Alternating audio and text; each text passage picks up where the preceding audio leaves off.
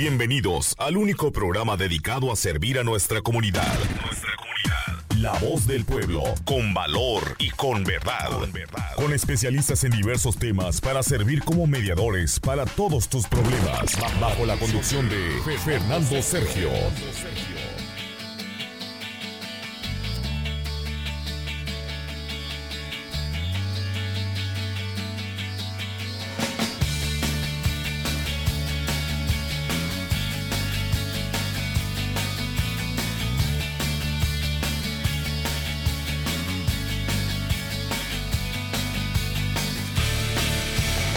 Amigos, ¿qué tal? ¿Qué tal? Muy buenos días. Eh, bienvenidos a este su programa La Voz del Pueblo. Les saluda cordialmente su amigo y servidor de siempre, Fernando Sergio. Recuerde, por favor, estamos a través de la 97.7 frecuencia modulada, 280 de amplitud modulada y el Internet. Usted nos puede escuchar visitando nuestro sitio web www.quebueno.com 1280.com. Buenos días, Marco Martínez. Buenos días, Fernando Sergio, amiga, amigo, escucha de La Voz del Pueblo. Muy, pero muy buenos días, miércoles. Primera pausa musical y al regresar le presentamos los titulares más importantes del momento. Por favor, quédese con nosotros, no se va. Continuamos, mis queridos amigos, con este su programa La Voz del Pueblo. Nos vamos a enfocar en los titulares más importantes del momento. Y empezamos con lo que sucede en México. Adelante, Marco Martínez. Gracias, Fernando Sergio. Tomó 406 muertos hasta hoy en la mañana por el coronavirus para que por fin López Obrador dijera hoy, hoy precisamente, voy a suspender todas mis giras por lo del coronavirus. Y pues aquí fue con permiso de usted y amiga, amigo, escucha la voz de pueblo y le voy a aplicar esa frase muy mexicana, no que no tronabas pistolita, Fernando. Muy bien, muchas gracias. Noticias de carácter local, mis queridos amigos. La policía de Brighton implementa una medida que está siendo aplaudida por la comunidad. Les adelanto los detalles más tarde. Y en noticias de carácter nacional, malas noticias en relación a esto del coronavirus y la posibilidad de implementar una prueba que hubiese sido de mucha ayuda para abrir las puertas de este país. Trece minutos después de la hora, mis queridos amigos, gracias por acompañarnos. Recuerda el número telefónico marcar 725-230000, 725-230000. Repito, 725-230000. Marco Martínez, amplíeme por favor el titular que nace, se origina ah, en los Estados Unidos mexicanos. Sabe que me da gusto compartir esta buena noticia porque por fin, por fin, López Obrador entendió, comprendió que tiene un problemón y no me digan ahorita nada, eh, partidarios de López Obrador, porque de que tiene un problemón lo tiene en México. Por fin dijo, decido suspender mis giras de trabajo los fines de semana a la víspera que comience la fase 3 de la pandemia del coronavirus. Nos han dicho que el mandatario, ahora sí, quiere mandar un mensaje muy claro a la población. Quédate en casa para aplanar la curva de contagios del COVID-19.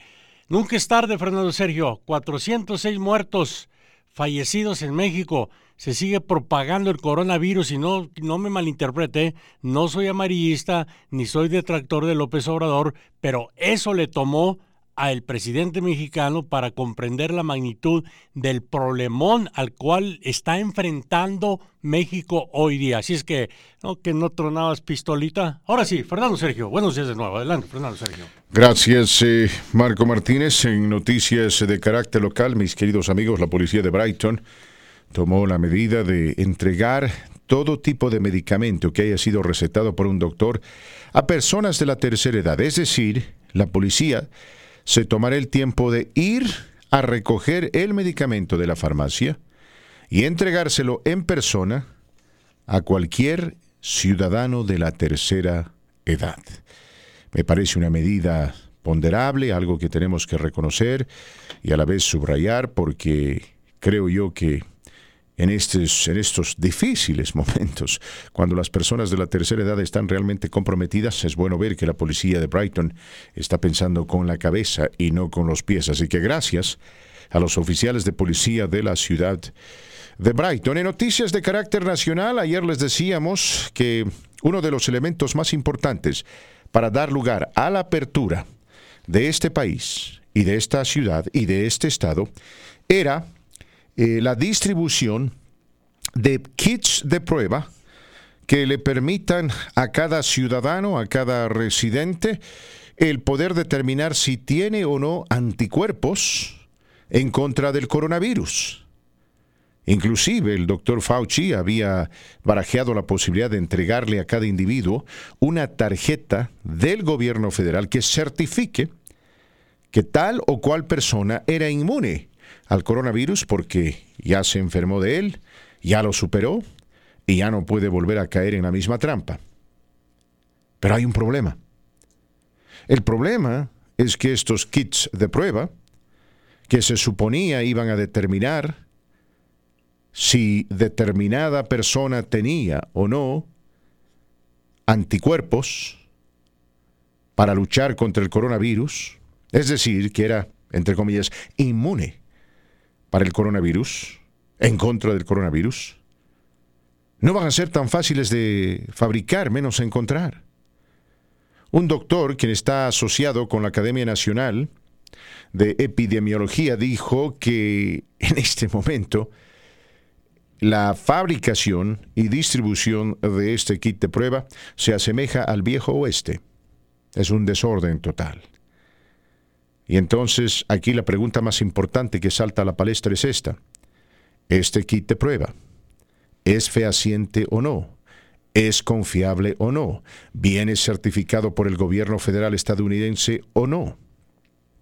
Son elementos muy importantes, elementos de juicio que han dejado bien en claro que la distribución de ese kit de prueba no se va a realizar en las próximas semanas, como en su momento lo había dicho el vicepresidente Mike Pence. Por el contrario, van a tomar mucho tiempo más. Es una noticia penosa, es una noticia triste porque mucha gente estaba confiando, mis amigos, en esto, en la posibilidad de que este kit de prueba facilite la reapertura de esta sociedad, del país, de la economía, aunque sea poco a poco. No queremos cometer los errores que se han eh, cometido en la China, en Singapur y en otros países donde eh, se abrieron las puertas demasiado rápido y lamentablemente esto dio lugar a que se susciten una serie de problemas. En fin, esto es lo que está pasando a nivel eh, nacional. Tenemos que ir a la pausa. Antes eh, le quiero recordar que Elizabeth Warren, ex precandidata del Partido Demócrata a la presidencia de los Estados Unidos, acaba de respaldar a Joe Biden. Sí, esto virtualmente deja en claro, establece sin lugar a dudas, que Joe Biden va a ser el próximo nominado de su partido. Mucha gente está feliz y mucha gente está infeliz. Les vamos a contar más adelante por qué. Y también le voy a contar, mi querido amigo, por qué el mundo entero está lanzando duras críticas en contra de Donald Trump mientras sus compinches y aquellos que se consideran trompistas de pies a cabeza lo defienden a capa y a espada, tratando de alguna manera de crear una cortina de humo para que nosotros, los ciudadanos, los residentes, aquellos quienes vivimos en este hermoso país, nos olvidemos de lo negligente que ha sido con el manejo del coronavirus. La voz del pueblo, mis amigos, a través de la gran cadena, qué bueno, la voz del pueblo a través de la gran cadena, qué bueno, gracias por acompañarnos, por estar con nosotros, por formar parte de esta gran cadena de La Voz del Pueblo. Recuerde nuestro número telefónico marcar 720-523-0000, 720-523-0000, una vez más 720-523-0000. Ese es el número telefónico que usted tiene que marcar para conversar con nosotros, sus amigos de este su programa La Voz del Pueblo. Sus opiniones bienvenidas, sus críticas constructivas también. Si no está de acuerdo con algún comentario que hicimos, alguna crítica, adelante, por favor. Vuelvo a invitar a mis amigos trumpistas para que llamen y nos expliquen, nos ayuden a entender por qué le tienen tanto aprecio a este presidente.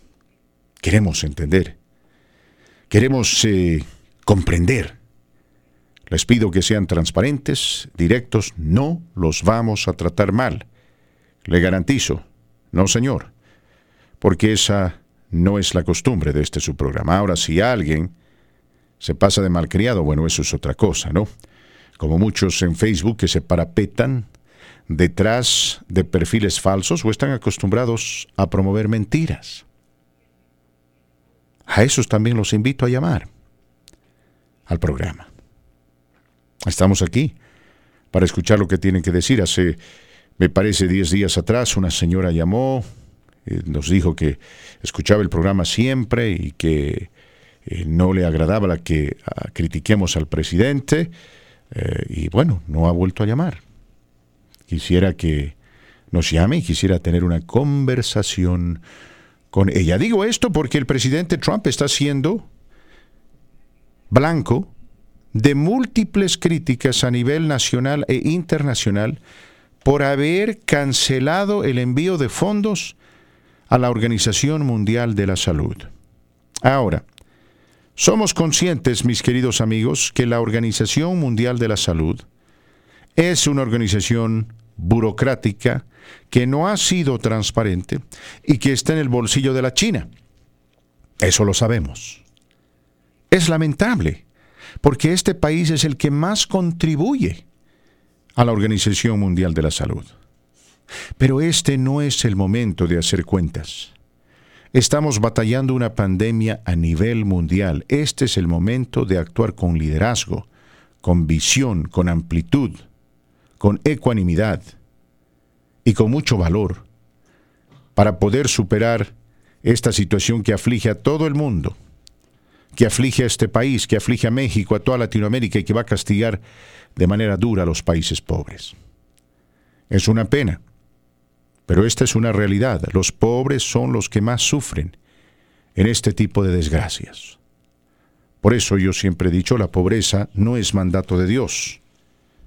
Pero claro, a veces el proceso de salir de una cadena de generaciones pobres es difícil. No es imposible, pero es difícil. No es imposible porque hemos visto múltiples ejemplos de personas que han salido de hogares pobres y han podido triunfar.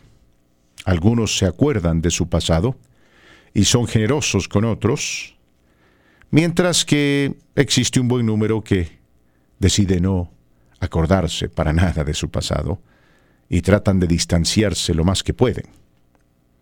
Aunque el viejo dicho dice, no, nunca te vas a poder escapar de quién eres, salvo que quieras cambiar a quién eres.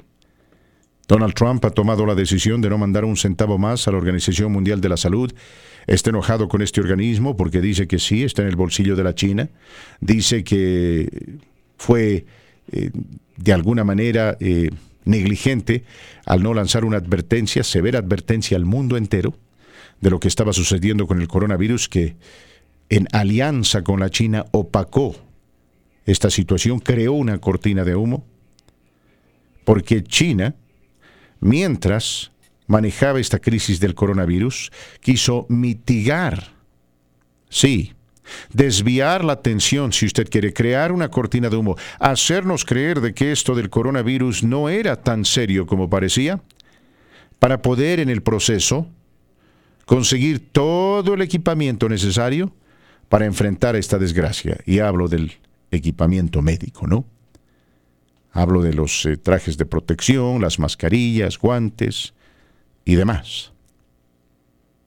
Entonces, dice Trump, la Organización Mundial de la Salud no fue honesta.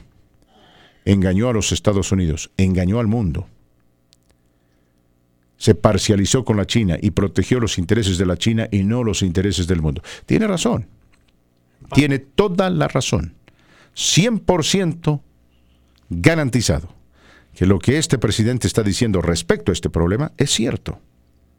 Pero este no es el momento de hacer cuentas porque también el presidente Trump recibió una advertencia de parte del Servicio de Inteligencia de los Estados Unidos en noviembre.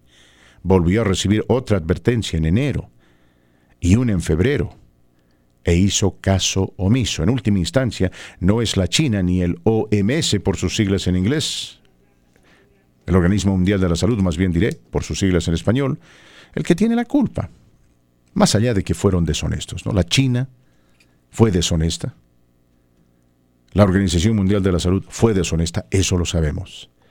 Pero a Trump, presidente del país más poderoso del mundo, su servicio de inteligencia se supone uno de los mejores del mundo, le avisó. Y hasta su propio asistente en asuntos económicos, Peter Navarro, le mandó un memorándum donde detallaba exactamente lo que estamos pasando. Y el presidente lo calificó de amarillista. Algo que ya se ha convertido en costumbre, Marco Martínez, cuando aquellos que no pueden francamente discutir de manera directa y con fundamentos los pantalones. lanzan la acusación de amarillista. Creo, uh, no estoy de acuerdo al 100% con su comentario, su monólogo. Eh, aquí debería ser 50-50 de mea culpa. 50% culpa del mundo para no excluir a nadie de esta culpabilidad de esta pandemia y 50% a la China de la mano de OMS. Yo no creo que la China esté en el bolsillo de la OMS, de la, del Organismo Mundial de Salud. O al revés. yo creo que sí. Yo no creo. que sí. Sencillamente, ya aquí en su programa yo recuerdo exactamente eh, que desde noviembre comenzábamos a compartir la noticia, cómo se iba propagando, eh, podría llegar aquí a Estados Unidos cuando se reportó el primer caso, eh, enero. Usted, usted recordará, Marco Martínez, cuando en nuestro segmento increíble pero cierto le contamos a la gente cómo en Wuhan los doctores estaban trabajando 10 horas consecutivas y tenían un pañal para no ir al baño, ¿se acuerda? Sí, sí, sí. Está pasando lo mismo en Nueva York. Y cómo dejaron morir a este, a, este doctor que fue el primero que puso eh, a sonar las alarmas después, pues murió misteriosamente. Ahora, lo otro, Fernando Sergio, febrero, enero, febrero, marzo, y ahí están los audios. Hoy los volví a ver, si no consulte las páginas, las redes sociales, sobre todo YouTube, donde el presidente Trump alaba, elogia al gobierno chino por el buen trabajo que está haciendo para detener el coronavirus, el uh, del COVID-19, inclusive, oh, oh, he's such a great man, el líder de la China, que él ha hablado en ocasiones, que hay mucho contacto, que todo está bien, todo está bajo control. Y hoy, mire, echándole la culpa a la OMS y a la China de la negligencia del presidente Donald Trump de no haber enfrentado desde el mes de enero, de no haberse preparado de lo que hoy este país está viviendo. Yo, a manera de opinión personal, creo que él debe de asumir la responsabilidad, ponerse bien los pantalones y se escucharía mejor en lugar de estar echando mentira tras mentira, porque lo que dice al siguiente día lo niega, como lo que dijo de yo tengo la autoridad para ordenar a los gobernadores que abran, abran su estado. Hoy dijo no, no, que no, que, o sea, le, dio vueltas al asunto, como todo, por respeto a la investidura no lo digo, Fernando. Bueno, lo, que pasa, Marco Martínez, es que... Viene, la reelección. iba a perder en esa pulseta iba a perder y de lejos. Está perdiendo de cualquier manera. iba a perder de lejos con los estados, iba a perder de lejos con los gobernadores, iba a perder de lejos con el pueblo americano. La enmienda número 10 de la Constitución dice claramente, ¿no? Cada estado es independiente de alguna forma, no al 100%, pero de alguna forma manejar sus intereses. Hay cosas que el gobierno con el Poder Ejecutivo Federal puede lograr para que un estado haga, pero hay cosas que, aunque lo diga Donald Trump, no va, no va a lograr lo que él pretendía. Por eso, mire, mejor se retractó y, así lo ha hecho durante toda esta pandemia. Se ha retractado, ha hablado mentira tras mentira. Sencillamente, en resumen, el pueblo estadounidense no lo prepararon y el gobierno federal no estaba preparado, ni los gobiernos estatales. Falta de insumos, falta de medicina, falta de hospitales y falta de coordinación entre municipales, autoridades estatales y federales. Esa es la verdad y nada más que la verdad. Se vuelve a repetir lo del 9-11, claro, desde otro punto, aspecto de vista, Fernando. Muy bien, gracias eh, Marco Martínez. Eh, mis queridos amigos, no se olviden 720-523-0000, 720-523-0000, repito, 720-523-0000. Ese es el número telefónico que usted tiene que marcar para conversar con sus amigos de la voz del pueblo a través de la gran cadena. Que bueno, estamos aquí para escuchar lo que usted tiene que decir. Tenemos que ir con las noticias locales, pero al regresar les voy a contar eh, dos cosas. Lo primero, el tema asociado con estos nuevos kits de prueba. Literalmente no van a llegar. No, no van a llegar mis queridos amigos y esa es una terrible desgracia, lo es, tenemos que decirlo con nombre y apellido. Y después le estaré contando cómo usted puede rastrear su cheque, su jugoso cheque, el pago del estímulo del gobierno federal americano, siempre y cuando usted haya calificado, ¿no? Hoy, a propósito, tenemos una conferencia con el senador Michael Bennett. Eh, a ver si puedo participar. Eh, prefiero estar aquí en el programa que participar en esta conferencia telefónica. Pero yo le quiero hacer esa pregunta. ¿Cómo es posible que en este momento de tanta necesidad, en este país, se discrimine en contra de la gente en términos generales? ¿No? Inmigrantes indocumentados y particularmente ciudadanos, quienes son miembros de esas familias conocidas como familias mixtas, donde uno de los familiares o dos de los familiares tal vez no tiene documentos, pero los demás nacieron aquí o son residentes y aún así están siendo discriminados. Gracias amigos, gracias por participar en este programa La Voz del Pueblo a través de la gran cadena. Que bueno, gracias a todos aquellos que nos siguen por Facebook. Recuerde cualquier pregunta que usted tenga bienvenida y recuerde aquí en este programa, en lo que respecta a esta crisis del coronavirus, siempre vamos a hablar con la verdad. Exacto. ¿No? Argumentos que tengamos, uh, qué sé yo, eh, comentarios, uh, entrevistas se basan en la verdad se basan en hechos, en datos bien fundamentados. Aquí, por ejemplo, citamos, entre otros, al doctor Anthony Fauci, quien es una eminencia en eh, términos de infectología, epidemiología, como usted quiera llamarlo. ¿no? Aquí no vamos a hacernos problemas con la semántica. Y Ciertamente hay algunas cosas que pues están sujetas a especulación, ¿no? temas que están sujetos a especulación y en eso podemos participar todos. Pero le digo esto para que usted eh, no, no, no, quede engañado, no quede eh, mareado, no, no, no, no escuche al compadre, a la comadre y, después eh, empiece a actuar de manera errónea, porque lamentablemente hay gente muy buena que tiene las mejores intenciones, pero está equivocada. Vamos con llamadas telefónicas. Marco Martínez, por favor, de la bienvenida al oyente. Adelante, amigo, lo escuchamos. O amiga en la voz del pueblo, bienvenida, bienvenido. Por favor, díganos. Sí, buenos días. Ah, tengo una pregunta para Fernando y luego tengo un comentario. Adelante, ah, adelante, lo escucha Fernando. Sí, ¿cuál es la posibilidad el día de hoy, si yo me enfermo con coronavirus, que me puedan hacer una prueba. Eh, eh, si tú tienes los síntomas que, que, son están íntimamente asociados ¿no? con esto del coronavirus, eh, que viene siendo la fiebre, viene siendo la, como diríamos, la tos seca, ¿no? y problemas respirando, te pueden hacer la prueba en varios lugares, entre ellos el Denver Health, el Denver Health, pero son estos doctores quienes en última instancia eh, toman la decisión. Eh, casi siempre cuando una persona llega eh, a su cuidado y tiene, repito, fiebre, tiene problemas respirando y tiene tos, entonces esta persona casi siempre es sometida al examen. Ok, aquí va mi comentario. Yo tengo familia que está infectado uno, un hermano debatiendo entre la vida y la muerte, está en la parte noreste de, del estado y se le está negado la prueba ya por, estoy hablando de dos semanas, y hay cuatro personas infectadas y conozco más gente que me ha dicho ah, de primera mano que están pasando por lo mismo y, y, se les niega, o sea, se les está negado rotundamente, no puedes venir, quédate en casa, te dan todas las que ya sabemos, pero pero no les hacen la prueba, y, se les ha negado. Y, sabes qué te voy, te voy a decir porque este en lo que respecta, eh, eh, mira, eh, esto de la prueba no tienen suficientes pruebas. Lamentablemente no tienen suficientes kits de pruebas. Entonces están tratando de enfocarse en aquellas personas que verdaderamente enfrentan una emergencia.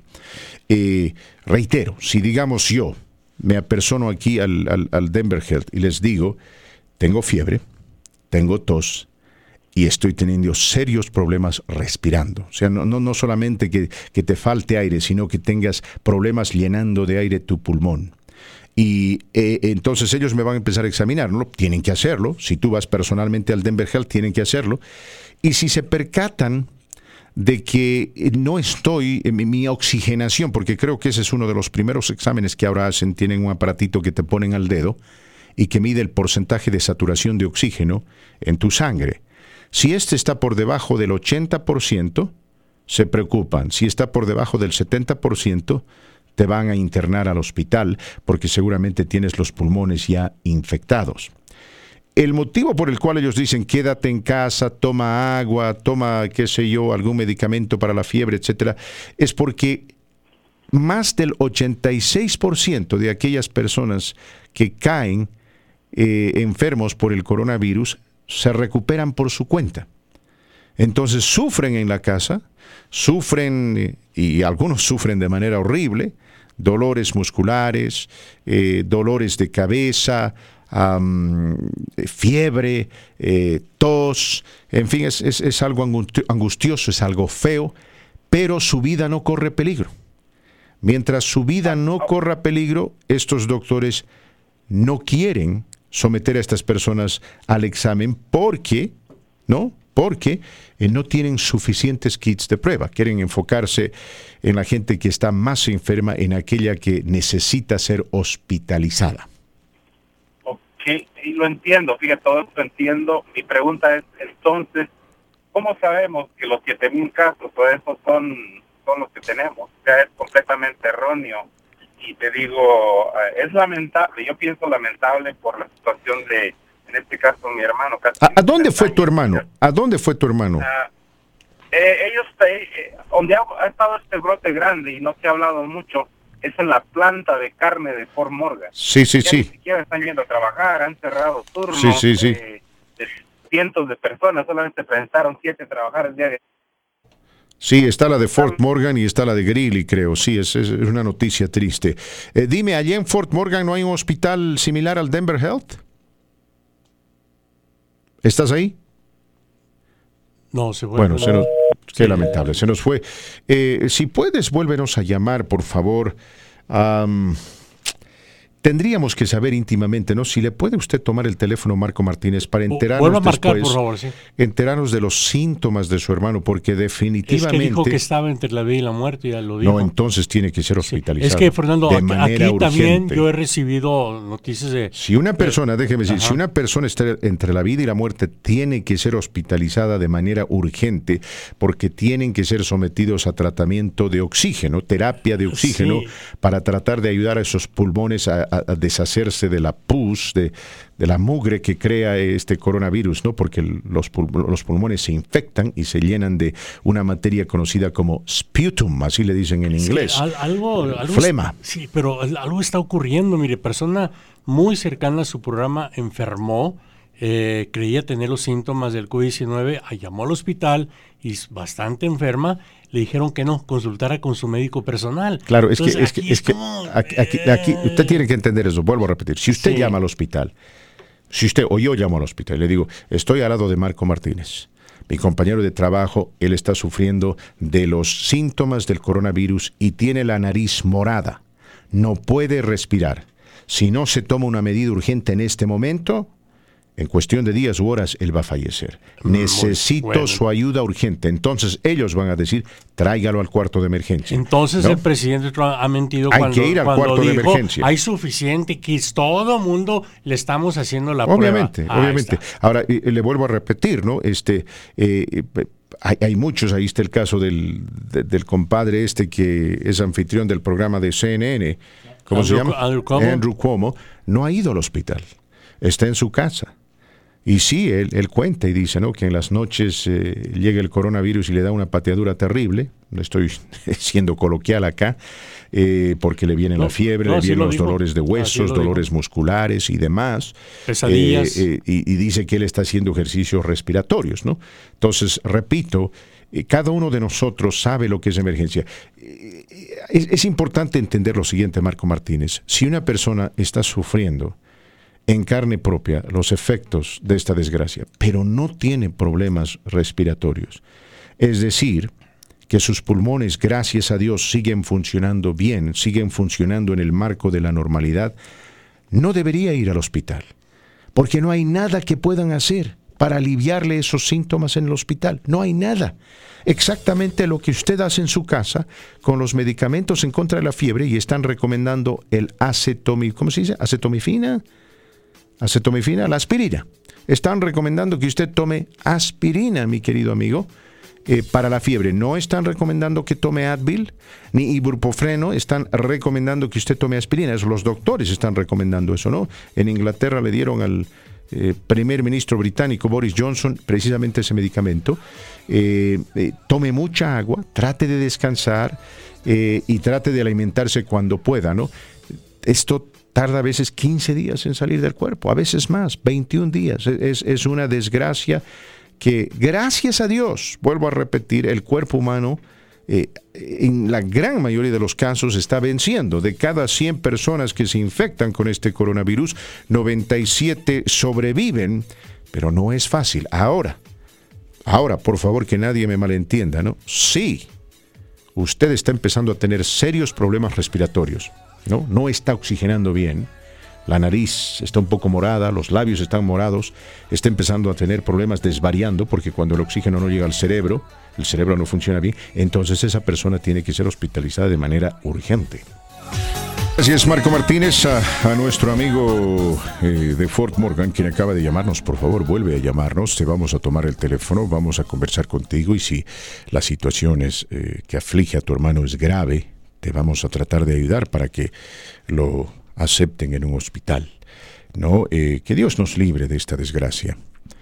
Pero si la desgracia nos llega a visitar, hay que recordar que 97 personas de cada 100 se recupera, de las cuales 86 aproximadamente se recuperan en su casa, sin la necesidad de ser hospitalizados. Eso es importante recordar, ¿no? Los factores positivos asociados con este virus están muy por encima de los factores negativos.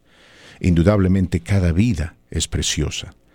Y cuando una persona está asociada con un ser querido, quien lamentablemente parte de este mundo debido a esta infección, debido a esta enfermedad, es algo muy doloroso, es algo muy triste, es algo que no le deseamos a nadie. Por eso siempre yo en lo personal, y espero que usted también, mi amigo, esté orando por este país, esté orando por este Estado, esté orando por la gente, que Dios nos ayude a superar esta desgracia. Así de fácil, así de simple, como decía mi abuelita. Marco Martínez, eh, dos temas importantes que había prometido barajear en esta primera hora del programa. Primero, si usted va a recibir su jugoso cheque del gobierno federal, ya sea de 1.200, de 2.400 o 3.000 dólares, dependiendo de las circunstancias, ahora existe una forma de rastrearlo. Subí la dirección a mi página Facebook, es la dirección del IRS, por sus siglas en inglés, www.irs.gov, una vez más www.irs.gov chica. Cuando usted entra a ese portal, se va a encontrar con un icono que lee Get My Payment. ¿No? Get My Payment. Tiene que abrir ese icono y puede usted rastrear el estatus de su cheque. Aquí en la radio, hasta el momento, solamente un empleado ha recibido el cheque. Estaba feliz, saltando como un cabrito esta mañana. Eh, en lo personal, todavía no he recibido ningún cheque, ningún depósito. Usted tampoco, Marco pero seguramente llegará, digo yo, por la gracia de Dios, seguramente llegará. ¿No? Pero esa es una buena noticia para aquellos quienes están o van a recibir su cheque o su depósito directo. Segunda eh, noticia que prometí barajear en esta primera hora, tristemente, el famoso kit de prueba que iba a permitir a las autoridades de salud determinar si una persona tiene o no anticuerpos en contra del coronavirus no va a estar disponible por mucho tiempo. Se había hablado de semanas. El vicepresidente Mike Pence había dicho que en cuestión de semanas íbamos a tener este sistema de control y de examinación que lógicamente hubiese facilitado enormemente la reintegración de muchas personas a la sociedad para, entre comillas, reabrir el país. Pero lamentablemente, mis queridos amigos, esto todavía no está disponible. Por lo tanto, hay que seguir esperando. Aquí en Colorado, a propósito, se está especulando de que la economía, de que el Estado, las distintas ciudades estarían reabriendo sus puertas el 15 de mayo. Y el gobernador, a través de una orden ejecutiva, estará determinando qué negocios deberían reabrir sus puertas y qué no. se, por ejemplo, eh, se está enfocando eh, particularmente en los restaurantes. Se les quiere dar a los restaurantes la oportunidad de volver a abrir sus puertas no con limitaciones, eh, a todas las clínicas, clínicas dentales, centros de, atención urgente, sí, a, los también me parece a déjeme ver, sí, posiblemente también a los concesionarios de automóviles, ¿no?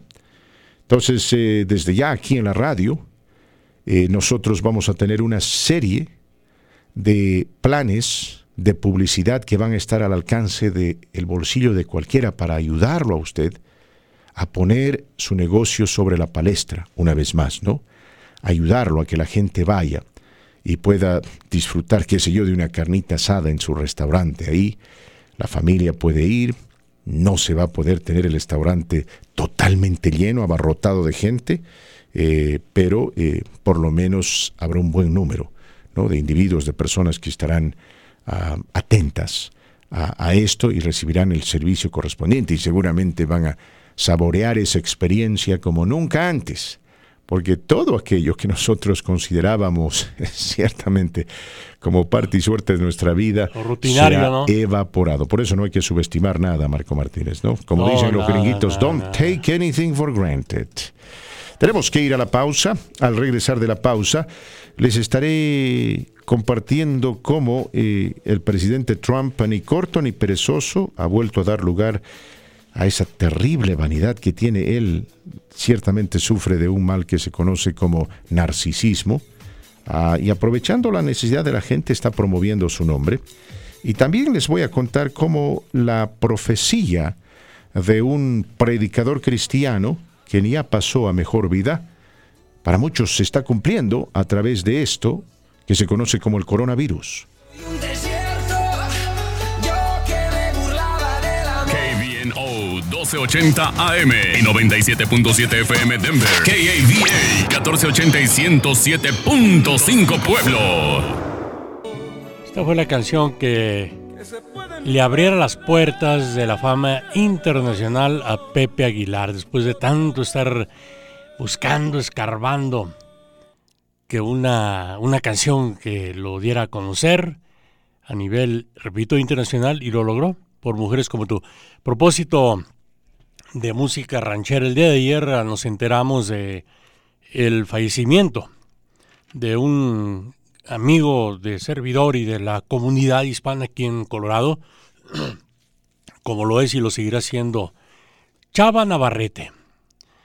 Me enteré tristemente que falleció, no sé si antier o el día de ayer, pero pues inmediatamente, como coincidencia, el lunes, el lunes si no me equivoco, conversaba yo con Fernando Sergio sobre uno de los hijos de Salvador Navarrete, que fue contratado por el mariachi de Juan Gabriel, arriba Juárez, y miren, nos enteramos ayer que fallece el señor Salvador Navarrete. Amigo, en paz descanse. Él fue y no me digan nada, amigos, eh, mariachis, eh, no digan nada porque es la verdad. Gracias a Salor Navarrete, hoy escuchamos música de mariachi aquí en el estado de Colorado. ¿Usted, se refiere a, Chava? A Chava. Oh, qué pena. Sí, sí lo conoció, ¿verdad? Claro, claro que sí. ¿Cuántos añitos tenía nuestro amigo Chava? No recuerdo, Fran Sergio, pero ya, ya, ya tenía sus años. Sí. Y la, la última vez que lo vi después de 30 años de, de no platicar con él personalmente fue en un restaurante aquí por la mm. Alameda, donde él estaba a mi lado desayunando y yo al lado de alguna familia, cuando volteo y lo veo y los dos pues, nos saludamos efusivamente. Y, Recordaron los viejos tiempos. Sí, cómo no, sobre todo de Cuando eran felices y no lo sabían. Cuando yo era feliz, exacto, fíjese que sí, Sí, sí, sí. Era más feliz de lo que soy ahora, obvio, ¿no? Mm. Eh, Es que de- dice el viejo dicho, todo tiempo pasado fue mejor. Eh, ¿Y sabe por qué? ¿Por qué, Fernando? Porque solamente nos acordamos de lo bonito. Sí, mire, bre- brevemente, si me permite. Lo A que ver, ma- sin ir lejos antes, disculpe Diga. que le interrumpa, pero ¿usted extraña alguna mujer de su vida que, que pasó por su vida y tal Sí. vez le dejó entre comillas huella? Sí, Fernando. Sí, le garantizo que solamente se acuerda de lo bonito.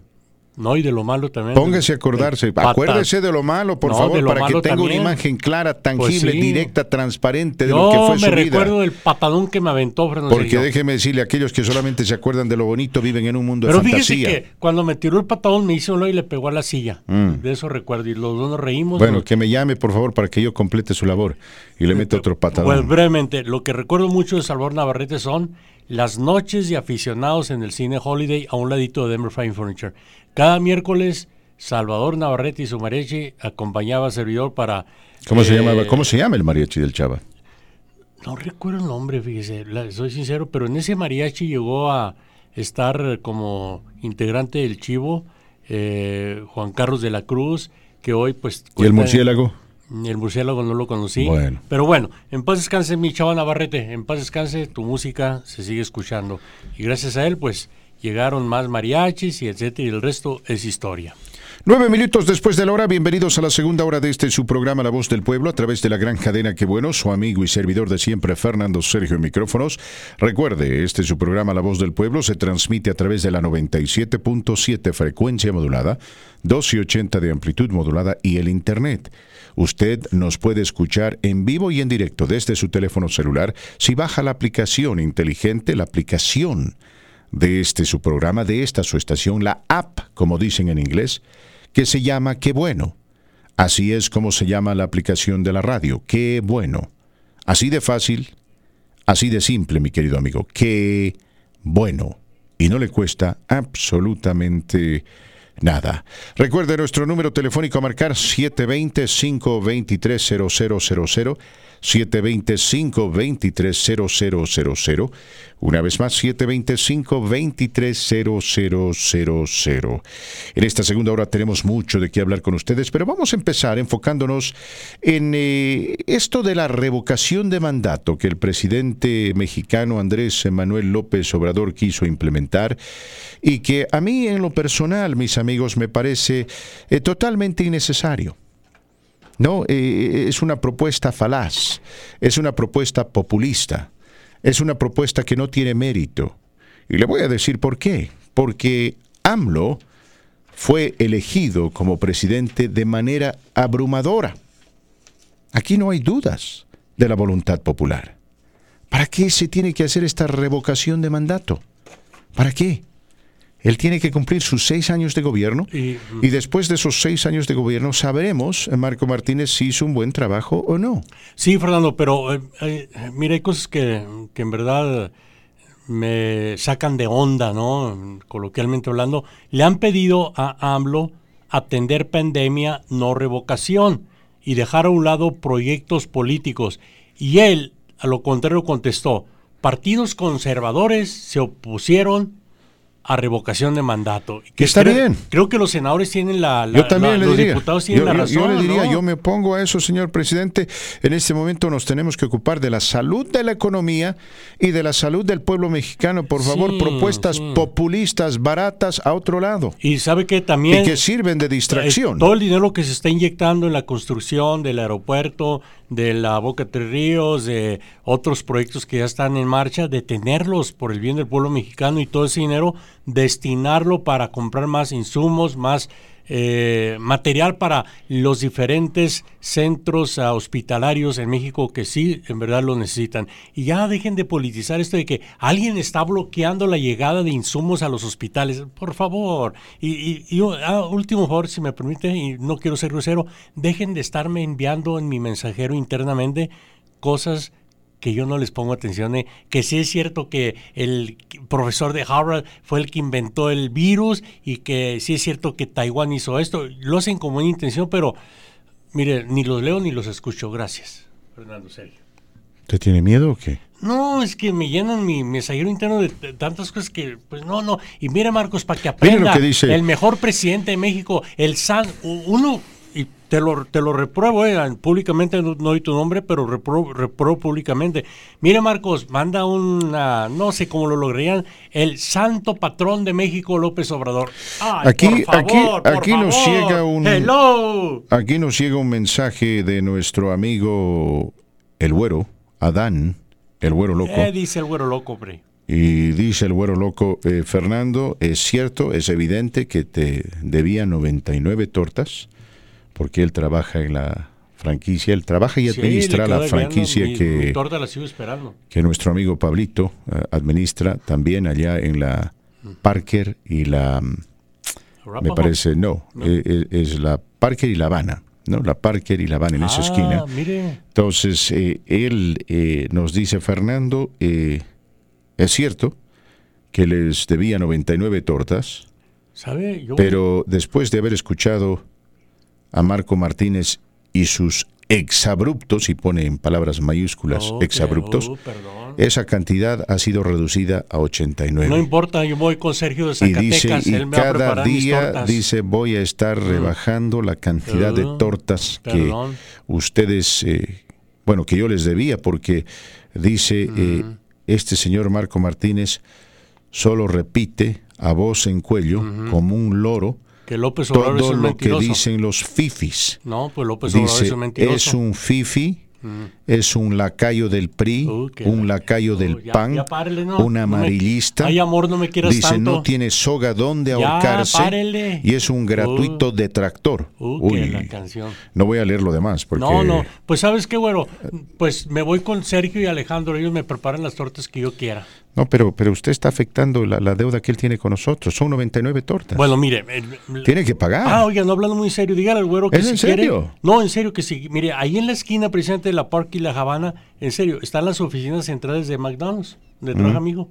Y mañana tengo una cita con ¿Dónde trabaja su hijo? ¿En la Federal y la Meda o en la Park y la Habana? No, a la Meda y Federal, pero yo dije la oficina de headquarters están en la Parker y a Havana. Mm. Y mañana voy a ir a visitar a la señora María, propietaria de cinco McDonald's, entre ellos el donde jala mi hijo, donde trabaja mi hijo. Entonces, güero, no hay excusa, ahí le llego a las usted, tres y media. Usted, usted me está comparando una hamburguesa de McDonald's con una sabrosa torta ahí, mexicana. Ahí no venden hamburguesas, son las oficinas centrales, señor. ¿Quién no entiende? Hello, no, no, no, no, entiendo. ¿Por, qué no, ¿Por qué no me lo dibuja aquí? Dibújemelo aquí.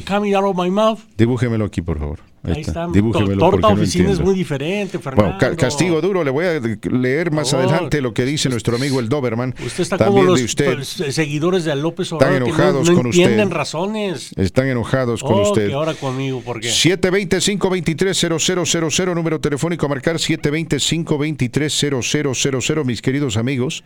Como nunca antes en la historia de este país, el Departamento de Tesoro de los Estados Unidos de América se ha visto obligado a incluir el nombre del presidente Donald Trump en los cheques de estímulo. Hay gente que lamentablemente por las circunstancias parece no entender que ese dinero no le pertenece al presidente. Ese es dinero del país, dinero suyo, dinero mío, dinero de todos los contribuyentes, dinero de esta gran nación y este paquete de estímulo fue negociado por demócratas y republicanos en el Congreso para ayudar al pueblo estadounidense. Es un proceso imperfecto, pero lo único que este presidente tuvo que hacer es firmar. Sí, firmar la orden ejecutiva, más bien diré el proyecto de ley para que éste se haga en ley, algo similar a lo que hizo el presidente Barack Obama en el año 2009. Recordará usted que Barack Obama en ningún momento dijo, pidió, exigió que su nombre estuviese ubicado en la parte que corresponde al memorándum o memo del cheque, para de alguna manera promocionarse aprovechando la necesidad de la gente. Politizarlo. Pero eso es lo que ha hecho el señor Trump. Es algo sin paragón, sin precedentes en este país y muestra ciertamente el narcisismo del primer mandatario quien creo sufre de esta desgracia, de esta enfermedad, porque simplemente no puede con este impulso, ni en sus conferencias de prensa, ni en sus diálogos con la prensa, ni en sus tweets, y ahora menos con este cheque del estímulo. Vamos con llamadas telefónicas, Marco Martínez. Solo falta que publiquen el dólar con la imagen del presidente Trump. ¿Con quién hablamos en La Voz del Pueblo? Oh, sí, buen día, Fernando Sergio. Marcos Martínez, gracias por recibir mi llamado. Mi, este, mi razón de, que les hablo es para hacer una mención de lo que están comentando, de, este presidente es nefasto. Si por él fuera, él abriría, reabriría la economía mañana mismo o la semana entrante. Caiga quien caiga, se muera quien se muera. Ahí se ve lo, lo nefasto que es este señor que le importa un comino la mera verdad del pueblo. Se está deteniendo un poco por el doctor.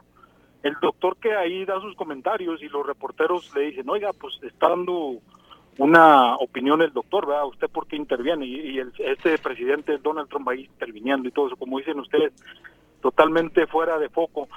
Es más centrado Mike, Mike Pence, el vicepresidente, se me hace más centrado que el mismo presidente. Oh, sí. Ahora voy a, voy a lo otro a, lo siguiente de que ya es casi oficial de que Joe Biden va, va a correr por la presidencia, ahora por la Casa Blanca en contra de Donald Trump.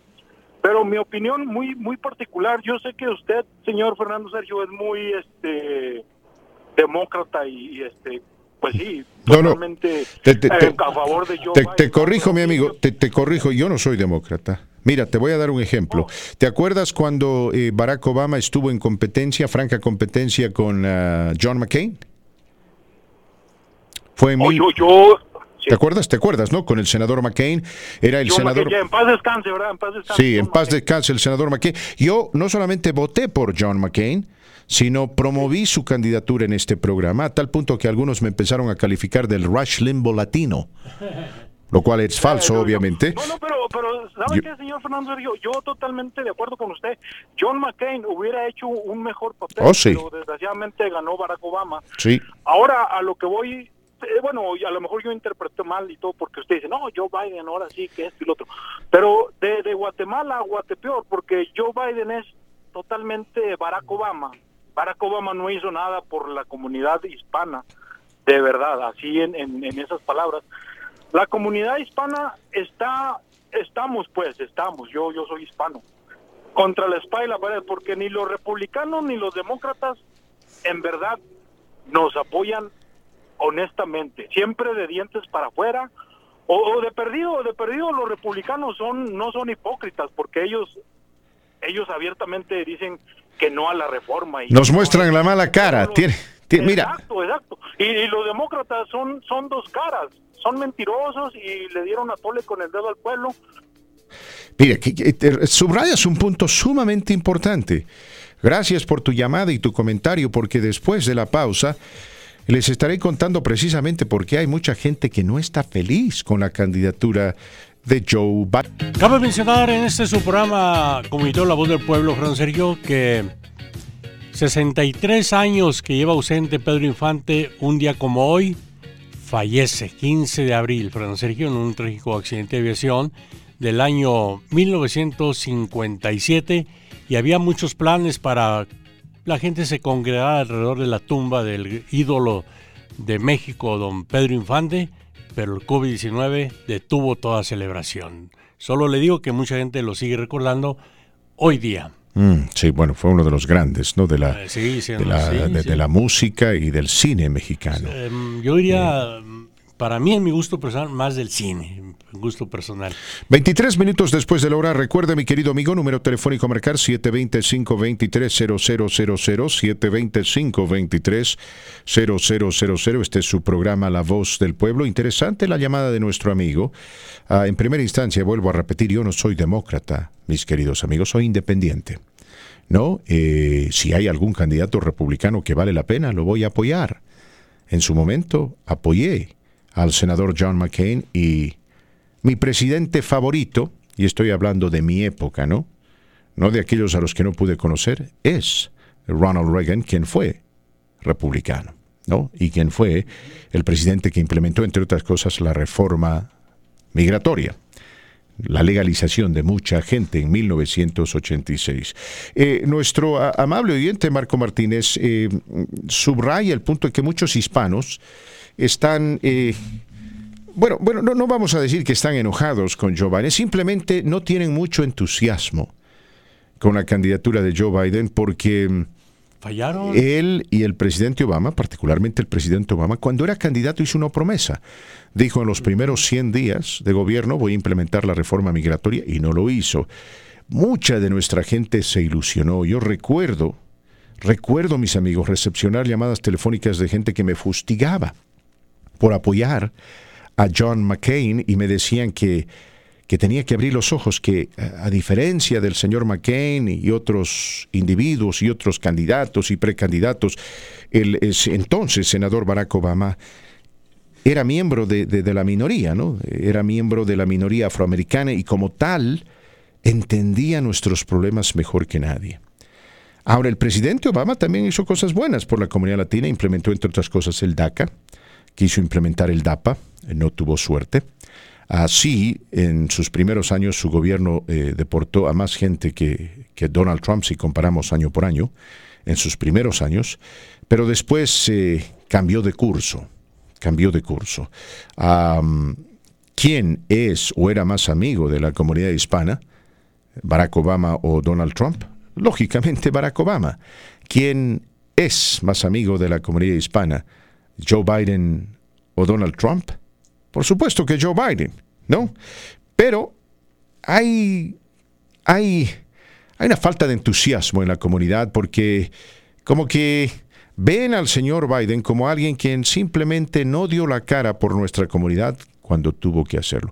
Ese es un talón de Aquiles que Joe Biden va a tener que de alguna manera enmendar porque necesita del voto latino. Ahora, claro, eh, la elección va a ser eh, bastante clara, eh, bastante clara y definitiva. Por un lado, Donald Trump, por el otro, Joe Biden. ¿no? Entonces, o se vota por uno o se vota por el otro, porque lamentablemente en este país solamente dos candidatos pueden llegar a la presidencia. Ojalá eso cambie en un futuro, aunque lo, veo, lo veo muy difícil. ¿En qué lo beneficia el, Ahí disculpen el Spanglish, el endorsement de Elizabeth Warren hoy en la mañana y de Barack Obama. Bueno, lo beneficia eh, dentro del Partido Demócrata, pero hay un montón de gente que es independiente, un montón de gente independiente que votó por Donald Trump, que le bueno, le va a echar un vistazo a Joe Biden y Joe Biden tiene que convencernos de que va a ser un líder pragmático y no, y, y no extremista, porque la gente está cansada del extremismo, tanto de la derecha como de la izquierda. ¿Quién le gusta para compañero o compañero de fórmula? Ah, me gustaría la, la, senadora Amy Klobuchar de Minnesota. ¿Kamala Harris? Quien, eh, no, se, habla, se barajea mucho ese nombre. ¿eh? no me gusta. me, parece que cometería un error. No necesita estar tratando de ganar el voto afroamericano a través de una vicepresidente o candidata a la vicepresidencia que sea negra, porque, porque bueno, ya tiene, ya tiene el apoyo del presidente Barack Obama y además fue su vicepresidente. Entonces, aquí necesita de alguna manera Joe Biden tranquilizar a aquellos quienes son moderados y creen que va a terminar siendo víctima de la extrema izquierda donde destaca Alexandria Ocasio Cortés. Vamos con llamadas telefónicas, Martínez. ¿Con quién hablamos? Sí, buenas tardes. ¿Cómo estás? Bienvenido al programa. Sí, gracias. Eh, eh, antes que nada, una felicitación por, por su programa, por que ustedes están ahí. Ahora sí que, como dice, el pie del cañón informándonos y Gracias a ti por Gracias a ti por escucharnos, mi amigo. Gracias a ti por escucharnos un, un comentario. Eh, ¿Qué nos puede ir peor, con Biden o con Trump? O sea, si lo ponemos en una en un extremo o el otro, ¿no? O sea, ¿qué es mejor para nosotros los, los hispanos, para los para los afroamericanos? Que este hombre continúe en su en su en su en su, en su mandato no. o, darle la oportunidad a Biden, aunque sea eh, nuevo en cuanto a en cuanto a su retórica, ¿no? Pero yo pienso que es mejor eh, arriesgarnos por, Biden. Estoy de acuerdo contigo. Yo creo que Biden, porque Biden es una persona mucho más razonable. Eh, lamentablemente el gobierno de Trump está infectado por gente racista, gente que cree en la supremacía blanca, gente que ve al inmigrante como enemigo, al latino como enemigo. Este presidente ya ha demostrado y a claras, a claras luces que no es amigo de nuestra comunidad. Lo que ha hecho con Puerto Rico, sus declaraciones acerca de México, su política migratoria, demuestra que no es amigo de nuestra comunidad. Mike Pence hubiese sido un mucho eh, mejor ah, candidato republicano. Sí. ah, ahora hay que tomar en cuenta también que, que, Trump tiene el apoyo del, Senado, que es mayoría republicana. Sí, pero el, Senado no va a ah, poder eso, hacer nada. ¿Eso va a cambiar, va a cambiar en, estas elecciones o no? Eso, eso no, no hay no hay elección de para, para senadoría. Sí, sí, va, va, van a, va, va, a haber una elección para senadores, otra para diputados. Eh, la esperanza que los demócratas tienen es que en el peor de los casos, pues la Cámara de Diputados y la Cámara de Senadores pase a su control si es que Donald Trump consigue la reelección. Sí. es, es, es, algo, es algo que, pues, que nosotros estamos en medio, ¿no? Por otro lado, en nuestro México lindo y querido, como dice Marco, este es, es, una, es otro más de lo mismo, ¿no? Ahora el, presidente ya, ya cambió su discurso después de 406 muertes, como bien decía Marco, pero eso es nomás lo que se conoce ahorita, ¿no?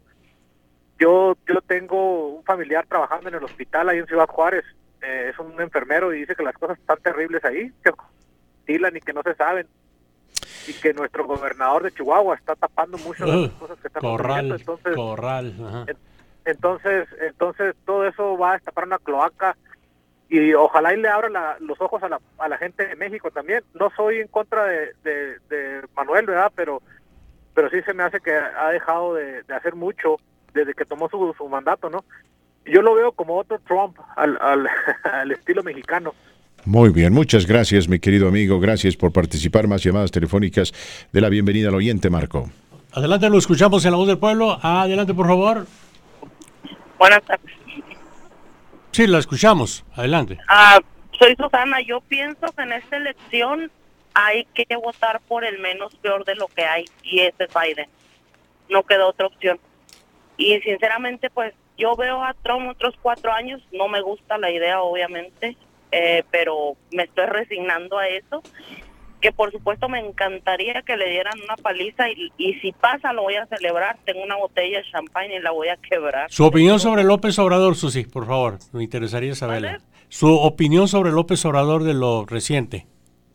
Mm, pues como yo voté por Obrador en las tres elecciones, este, mm, también voté basado en eso, lo menos peor que había para elegir y pues tenía que dar su brazo a torcer. Ahora sí que no tronabas pistolita y como dicen en mi rancho, el miedo no anda en burro. Ahí, está, Fernando Sergio. Mm, ya, bueno, bueno. Eh, y es una persona que votó por él, ¿no? Es una persona que votó por él. Sí, es el argumento de Biden contra Trump tiene mérito. Vamos con más llamadas eh, telefónicas. Marco Martínez, ¿qué tal? ¿Con quién hablamos? Buenas tardes. ¿Cómo estás? Buenas tardes. Bienvenido al programa. Muy bien, este, Fernando y Marquitos, los felicito, ¿sí? Gracias, gracias, muchas gracias. Mira, este, ayer estabas comentando sobre que México, bueno, más bien que este presidente Trump le ofrece qué cantidad de dinero a México. No, no es, no, es, no es Trump, es el Fondo Monetario Internacional. El Fondo Monetario Internacional ha dispuesto de miles de millones de dólares para todos los países del mundo, particularmente Latinoamérica, para que puedan de alguna manera eh, palear los efectos negativos eh, económicamente hablando del, coronavirus. Eh, para México, para ser exactos, México, déjame ver un ratito para no... 61 mil millones de dólares. Esa es la cantidad que el Fondo Monetario Internacional ha ofrecido a México. Claro, no es gratis es un préstamo de emergencia para que el presidente Obrador pueda implementar programas también de emergencia, valga la cacofonía, y, evite eh, una recesión más profunda, eh, una situación más desesperante económicamente hablando. Perdón, o sea que él no lo quiere aceptar, decía. Él no quiere aceptar ese dinero porque dice que no quiere que México se endeude. No, pues este, ese es un pequeño error para mí. Pero mire, este, ustedes no saben de un aguardadito que tiene México. ¿Un ahorro, dices tú? Ahorro, exacto. Eh, ¿No están enterados eh, algo? Eh, en este, mira, mira, México tiene, tiene, Hay un fondo. tiene un fondo, tiene dinero, pero no tiene el suficiente dinero. Entonces, lo que yo había propuesto, no que el presidente Obrador me escuche, pero lo que yo había propuesto es que, que por ahí no estaría por demás de que el presidente acepte este dinero y solamente utilice lo que considere necesario, ¿no? Maneje esto con prudencia. Pero para la crisis. Para la crisis y el resto se lo, se lo devuelva. Qué sé yo, de los 61 mil millones, por ahí solamente tiene que utilizar 30 y el resto se lo devuelve al Fondo Monetario Internacional. Todos los países que están siendo azotados por el coronavirus eh, están implementando políticas de rescate que van a terminar en un déficit que se supone lo vamos a poder solventar en el lapso de aproximadamente 10 años. Así por lo menos eh, aquí en los Estados Unidos nos dejaron saber ¿no? que va a tomar 10 años eh, pagar esos 2.2 trillones de dólares que está gastando este gobierno como el paquete de estímulo o reactivación económica en medio del coronavirus. Ah, que mire, este le comento todo esto o, o estoy participando en su programa porque me gusta escucharlo. Este, mire, este Guillermo Ochoa en su en su programa sí. Eh, entrevistó a un, una persona y estuvo interesante. A mí me gustaría que lo investigaran en YouTube ustedes. ¿A qué persona entrevistó? ¿A qué persona entrevistó? Sí, eh, el nombre no me acuerdo, pero él eh, asegura que México tiene un fondo de hace 1829 o sea, en 1829, y hubo una asociación que se reunieron para depositar ese dinero y ahorita eh, creo que depositaron 5 millones. En la actualidad existen 822 billones. Eh, está impresionante. Entonces, mm. Guillermo este, Ochoa ha, ha investigado y le han, la verdad, le han mostrado que es real eso y yo quisiera saber que ustedes lo investigaran y lo comentaran posteriormente si es real porque pues como les digo allí tenemos un aguardadito que dicen que se lo ofrecieron al al presidente de saliente y no lo quiso aceptar él lo quería investigar en una forma muy pues así calladito pues no pudo porque está bien este documentado. Muy bien, vamos a hacer eso, vamos a seguir tu consejo, vamos a eh, ciertamente averiguar acerca de ello. Eh, sin embargo, eh, tomando en cuenta ¿no? la, situación que enfrenta México ahora, la gente no está consumiendo en los Estados Unidos. Eso quiere decir que su balanza comercial con Estados Unidos va a decrecer. Los inmigrantes que generalmente mandan dinero a, México y, recientemente creo esa cantidad llegó a 36 mil millones de dólares, imagínense ustedes, e, e, esa fuente de ingreso que representa alrededor del 3% del Producto Interno Bruto de México va a bajar, va a bajar significativamente porque los inmigrantes tristemente no están trabajando las remesas y no pueden mandar las famosas remesas. Entonces todo eso y además del bajo costo del petróleo va a afectar negativamente a México, ¿no? En fin, noticias locales, regresamos con más, están escuchando La Voz del Pueblo. Amigos, eh, La Voz del Pueblo al aire en esta segunda hora de programación a través de la gran cadena que bueno, 97.7 frecuencia modulada, 1280 de amplitud modulada y el internet, recuerde, estamos al aire de lunes a viernes desde las 11 de la mañana hasta las 2 eh, de la tarde. Nos puede escuchar por el internet visitando TuneIn Radio. Sí, TuneIn Radio, visite TuneIn Radio y búsquenos bajo Qué Bueno 1280. Una vez más, qué bueno 1280. Vamos a ir con más llamadas telefónicas en este su programa. ¿Con quién hablamos por ahí? Ah, mi nombre es Ricardo, aquí de Denver. Hola Ricardo, bienvenido. Ah, este, ah, Fernando, este, gracias por su programa y por sus comentarios. Este, solo quería preguntarle a usted, hace como un mes, mes y medio comentaba con usted de, cuando usted hablaba de los carteles mexicanos de la droga y, y decíamos que había aquí a carteles domésticos, ¿sí? Y usted decía, sí, sí los hay. Tendrá poco tendrá poco tiempo que los que aceptaron acá que evidentemente sí hay carteles acá. Ah, los, carteles acá están, Ricardo. Mi, pregunta, Ricardo. Mi pregunta con usted es, sí, me preguntan con usted, Fernando, ¿usted considera que como el Fondo Monetario Internacional o el Banco Interamericano de Desarrollo, si son carteles o no son carteles? ¿Carteles de qué? ¿De, de, de, de, la economía? Usted usted sabe usted sabe el, concepto de cartel, ¿sí? El cartel tiene un origen, la palabra, el concepto tiene un origen económico. Este, Alguna vez usted le escuché, le escuché hablar usted de su maestro Adam Smith. Sí, Adam Smith, el, economista. Sí, sí, ah, yo lo escuché en un comentario de él. Bueno, el cartel, el concepto de cartel tiene un origen económico. Ah, y entonces hay carteles que no que son legales y carteles que no son pues no son legales. En este caso el fondo, el Banco Mundial, a tantas tantos son carteles, son carteles que cuando dan la mano, sí, pues la cobran con sangre, ¿no? Cobran los intereses con endeudan a, a países son son los una parte causante de la pobreza de nuestros países de América Latina. Entonces, cuando ofrecen, cuando ofrecen, oh, acá hay un dinero que pueden gastar, pues tenemos que entenderlo así. Es el negocio de ellos. ¿Sí? Que, y que lo esconden de por medio adelante, oh, va a salir para salir de la crisis, va a salir para paliar. Pues probablemente sí, pero lo más seguro es que nos hundan más económicamente a nuestros países. Tú, tú sabes quién fundó el Fondo Monetario Internacional, ¿no, Ricardo? Ricardo, tú sabes... sí, te voy a contestar la pregunta, pero tú sabes quién fundó el Fondo Monetario Internacional? Yo sé eso, sí. ¿Sabes quién? Era, era un gran economista y no precisamente un economista de la escuela de Adam Smith.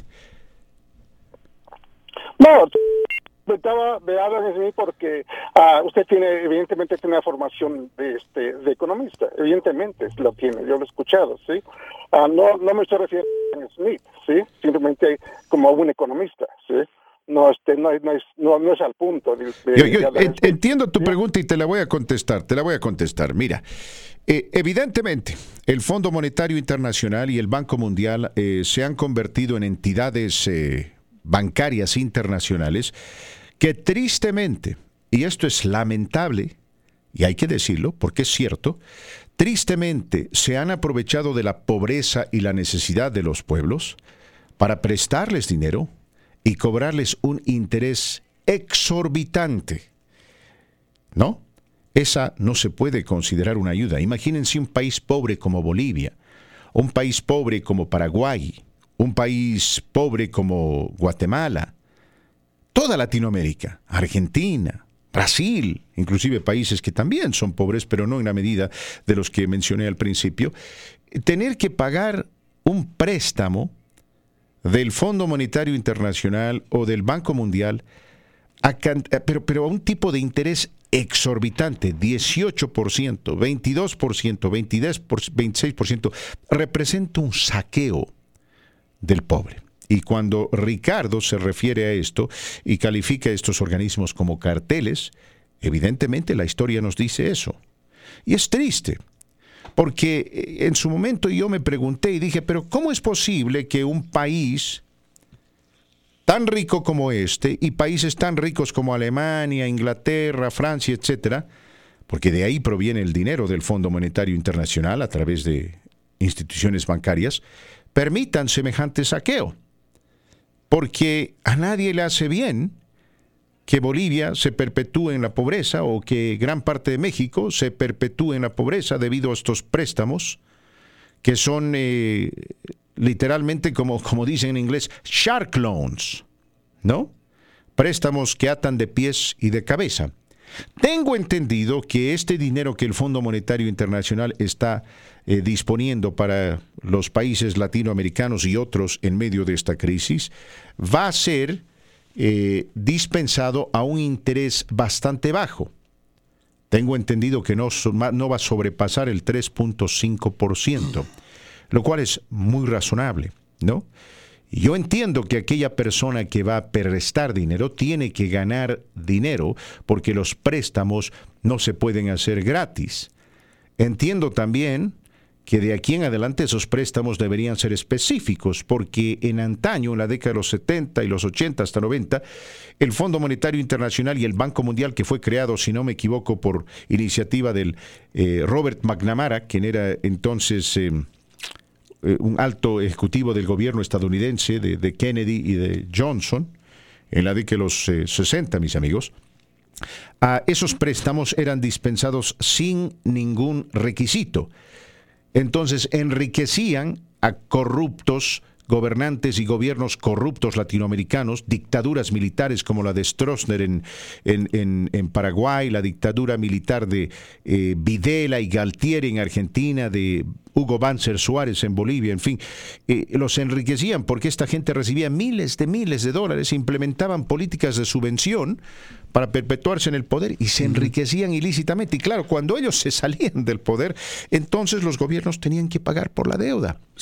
y ahí, y ahí Marco Martínez venían los dolores de cabeza, ¿no? Entonces, eh, cuando Ricardo se refiere a, estos organismos como, como organismos no confiables, tiene razón, porque la historia nos dice que el Fondo Monetario Internacional, que fue fundado con las mejores intenciones por John Maynard Keynes, este economista británico, quien era partidario de la inversión gubernamental para promover el crecimiento económico. ¿no? E, él no era precisamente un capitalista de pies a cabeza como lo fue Adam Smith, pero bueno, ah. eh, es, un, es un dinero que en este momento yo creo eh, se tiene que aprovechar porque estamos viviendo una emergencia. Usted que entonces... yo, entiendo, Marco Martínez. Tiene razón López Obrador entonces, ¿no? en no aceptar el préstamo. cuando el presidente López, cuando el presidente López Obrador dice no quiero que México se endeude, está en lo correcto. está endeudado. Pero no creo que pueda, en estas circunstancias, no creo que él pueda, mis queridos amigos, a evitar esto porque la crisis es demasiado profunda. Entonces, lo, que, viene, lo que, aquí se tiene que hacer después es crear un consorcio latinoamericano de todos los países latinoamericanos que por primera vez, por favor, se unan para hacer algo y le digan al Fondo Monetario Internacional, si es que el 3.5% de interés no es cierto, mira, te vamos a devolver el dinero, pero no te lo vamos a devolver al interés que tú quieres, ¿no? Y de lo contrario, no pagamos la deuda. Y punto. Eh, se necesita liderazgo. Y, vuelvo a repetir, ¿no? Me asombra que estos gobiernos tan ricos, Estados Unidos, la China, Alemania, Inglaterra, etcétera, permitan ese tipo de abuso. Ha sido un abuso, son préstamos eh, predatorios, pero que en este particular caso, tengo entendido, están siendo limitados en términos de interés porque se entiende que esta crisis puede, puede crear un hoyo enorme del cual el mundo entero no vaya a salir y por mucho tiempo, porque evidentemente la economía mexicana depende mucho de Estados Unidos, pero Estados Unidos también en cierta medida depende de México.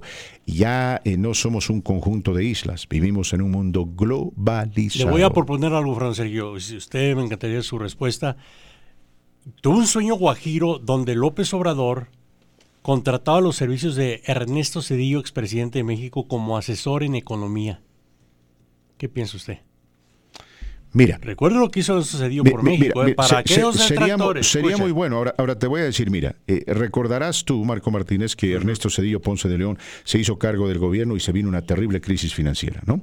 Pero fue lo que... Bueno, recordarás que Bill Clinton entonces, no era el Fondo Monetario Internacional, sino Bill Clinton. Por eso la pregunta, por eso la pregunta. Prestó a México dinero del pueblo estadounidense, 50 mil millones de dólares, la gente echó el grito al cielo aquí en los Estados Unidos. Echaron el grito al cielo que por qué estamos subvencionando la corrupción mexicana en México. Igual dijeron, Dios mío, nos van a encogotar con esta deuda, nos van a pisotear, se van a aprovechar de nosotros, el gringo está utilizando esto para volvernos a dominar, etcétera, etcétera, etcétera. Bueno, las buenas noticias fueron estas. Los 50 mil millones de dólares ayudaron a México a mantenerse a flote y después Cedillo le devolvió esos 50 mil millones de dólares hasta el último centavo a Estados Unidos. Ahí está, para los que dicen no más de Ernesto Cedillo y otros más. Gracias, Fernando Sergio. Regresamos. 720-523-0000, 720-523-0000. Gracias. Los que no trabajan por lo que está ocurriendo. Hoy tienen la oportunidad de escuchar La Voz del Pueblo. Sígalo haciendo. Programa que se transmite de 11 a 2, 97.7 o 1280. Preguntas, comentarios, bienvenidos al 720-523-0000 en La Voz del Pueblo. Marco Martínez. Estamos en la recta final de esta segunda hora. Vamos con más llamadas telefónicas. ¿Con quién hablamos por ahí? Sí, se puede, a ver si alcanzamos a dar un comentario. Mire, Fernando Sergio, para ese caballero que, que habló que, que, los, que eran más hipócritas los demócratas, yo le voy a preguntar nomás quién había dado las licencias hace años aquí en Colorado y quién las quitó, quién las volvió a dar ahora. Y si llega un republicano como gobernador, ¿quién las va a quitar? ¿Quién le dio la acción diferida a los DACAS y quién la, que usted ya le explicó, y quién la quiere quitar o está a punto de quitarla? Eh, y luego que no se preocupe, lamentablemente, si Joe Biden ah, escoge una mujer como vicepresidente, va a perder, lamentablemente. Porque si se fija, John McCain escogió una mujer, perdió. Hillary Clinton se lanzó como mujer y perdió. Así es que si, si Joe Biden hace lo mismo, él va a perder y lamentablemente van a reelegir al señor este mal maldeciado que hay ahorita. Muy bien. Gracias por ahí. Argumentos muy bien sustentados. Argumentos muy bien fundamentados. Él lo dijo, no lo de pueblo. Eh, en lo que respecta, eh, déjame decirte algo. Aquí en Colorado, tiene toda la razón. Aquí no tenemos amigos en el Partido Republicano, mis amigos. No tenemos un solo amigo en el Partido Republicano, aquí en Colorado. Ojalá tengamos la oportunidad de conversar con el senador Gardner pero les garantizo, no va a querer contestar las preguntas que son más importantes, ¿no? justas y necesarias. Vamos a tener que preguntar al senador Garner por qué. ¿Por qué existe tanta aversión a la licencia de conducir para personas indocumentadas cuando esto facilita, facilita la cooperación con la policía? En fin, vamos con más llamadas. ¿Con quién hablamos? ¿Qué dice, don Ferni? Aguas. ¿Qué pasó, Carlitos? El, el Chairo número uno de Joe Biden y de López Obrador. Chairus Maximus. Mire, este, quisiera felicitar al compa que acaba de hablar hace un ratito, que tiene todisísima la razón. Este, mire, este, estaban hablando hace un ratito, ¿verdad?, de que este, ¿cómo se llama? Barack Obama no hizo nada, él hizo muchas cosas. es que, mire, una cosa es que muchos quedamos enojadillos con recelo de que no hizo la reforma migratoria, pero en mi caso pues tengo la bendición de Dios, ¿verdad?, de estar bien en este país. Pero sí me hubiera haber podido, haber gustado quisiera que hubiera propuesto la reforma migratoria, pero pues no se pudo por muchas cosas, ¿verdad? Pero él sí hizo muchas cosas buenas. Para mí, él sí hizo muchas cosas buenas. Gracias a él yo saqué adelante a mis hijos, son universitarios, mira. No me pagó él, pero con los beneficios que yo recibí de parte de los impuestos, de las ayudas que dio, del Medicaid, que, que eh, agarramos Medicaid, fíjate, no me da vergüenza decirlo. He trabajado muy duro en este país para aceptar todo. Para último, eh, mira, este Fernando, estuvo buena la pregunta que te hizo el señor acerca de del banco del fondo eh, nacional o como le llamen internacional, ¿verdad? Esos bancos ratas, ¿verdad? Que nomás se aprovechan de las de los países pobres, ¿verdad? Todo yo yo ya más o menos ya ya sé de lo que se trata, mira. Pero te tengo una pregunta, Fer, y me gustaría que me la desglosaras porque eh, yo soy una persona ignorante que me gusta aprender mucho y me gustaría que el pueblo mexicano también se diera cuenta, ya que estás hablando también de México, mira, este, ese préstamo que agarraría López Obrador, ¿a quién iba a beneficiar? ¿A los empresarios? ¿O, a la, o le iba a dar de comer a la gente? ¿O a los servicios públicos que pues siempre han pedido préstamo los, los gobiernos anteriores y de lo que nos hemos dado cuenta, se lo repartían casi a los empresarios, les daban dinero a, les perdonaban, les condonaban los impuestos.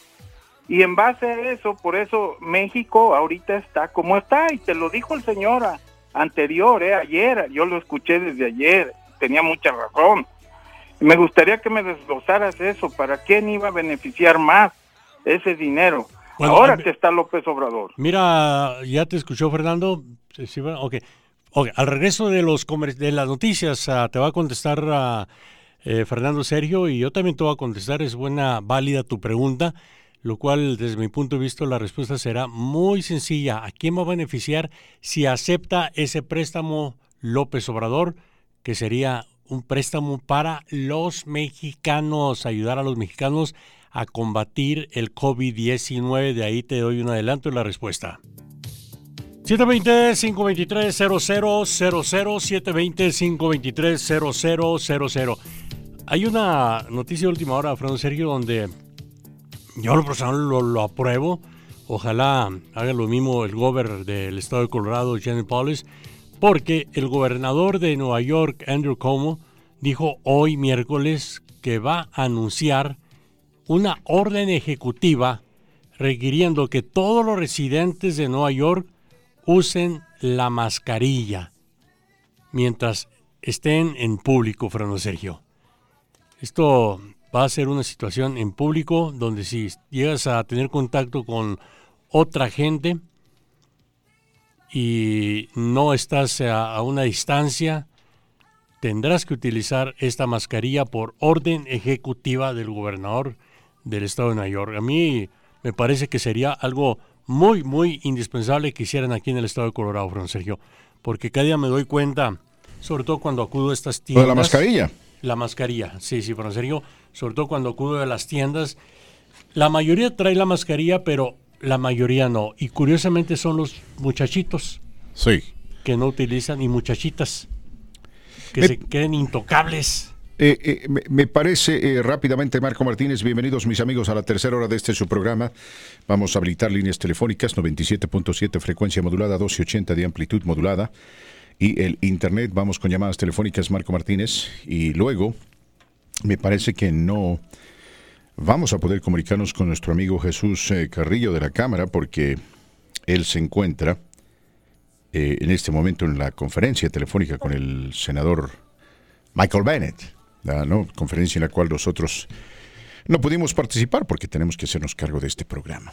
A ver, llamadas telefónicas, ¿con quién hablamos? Buenas tardes, señor Fernando Sergio, con la señora María. ¿Cómo está, señora María? Bienvenida. Gracias a Dios, bien, ¿y ustedes? yo oigo su programa todos los días y estoy orgullosa de su programa y estoy orgullosa de ustedes porque este no a partir del coronavirus no han dejado de, parar de dar su programa.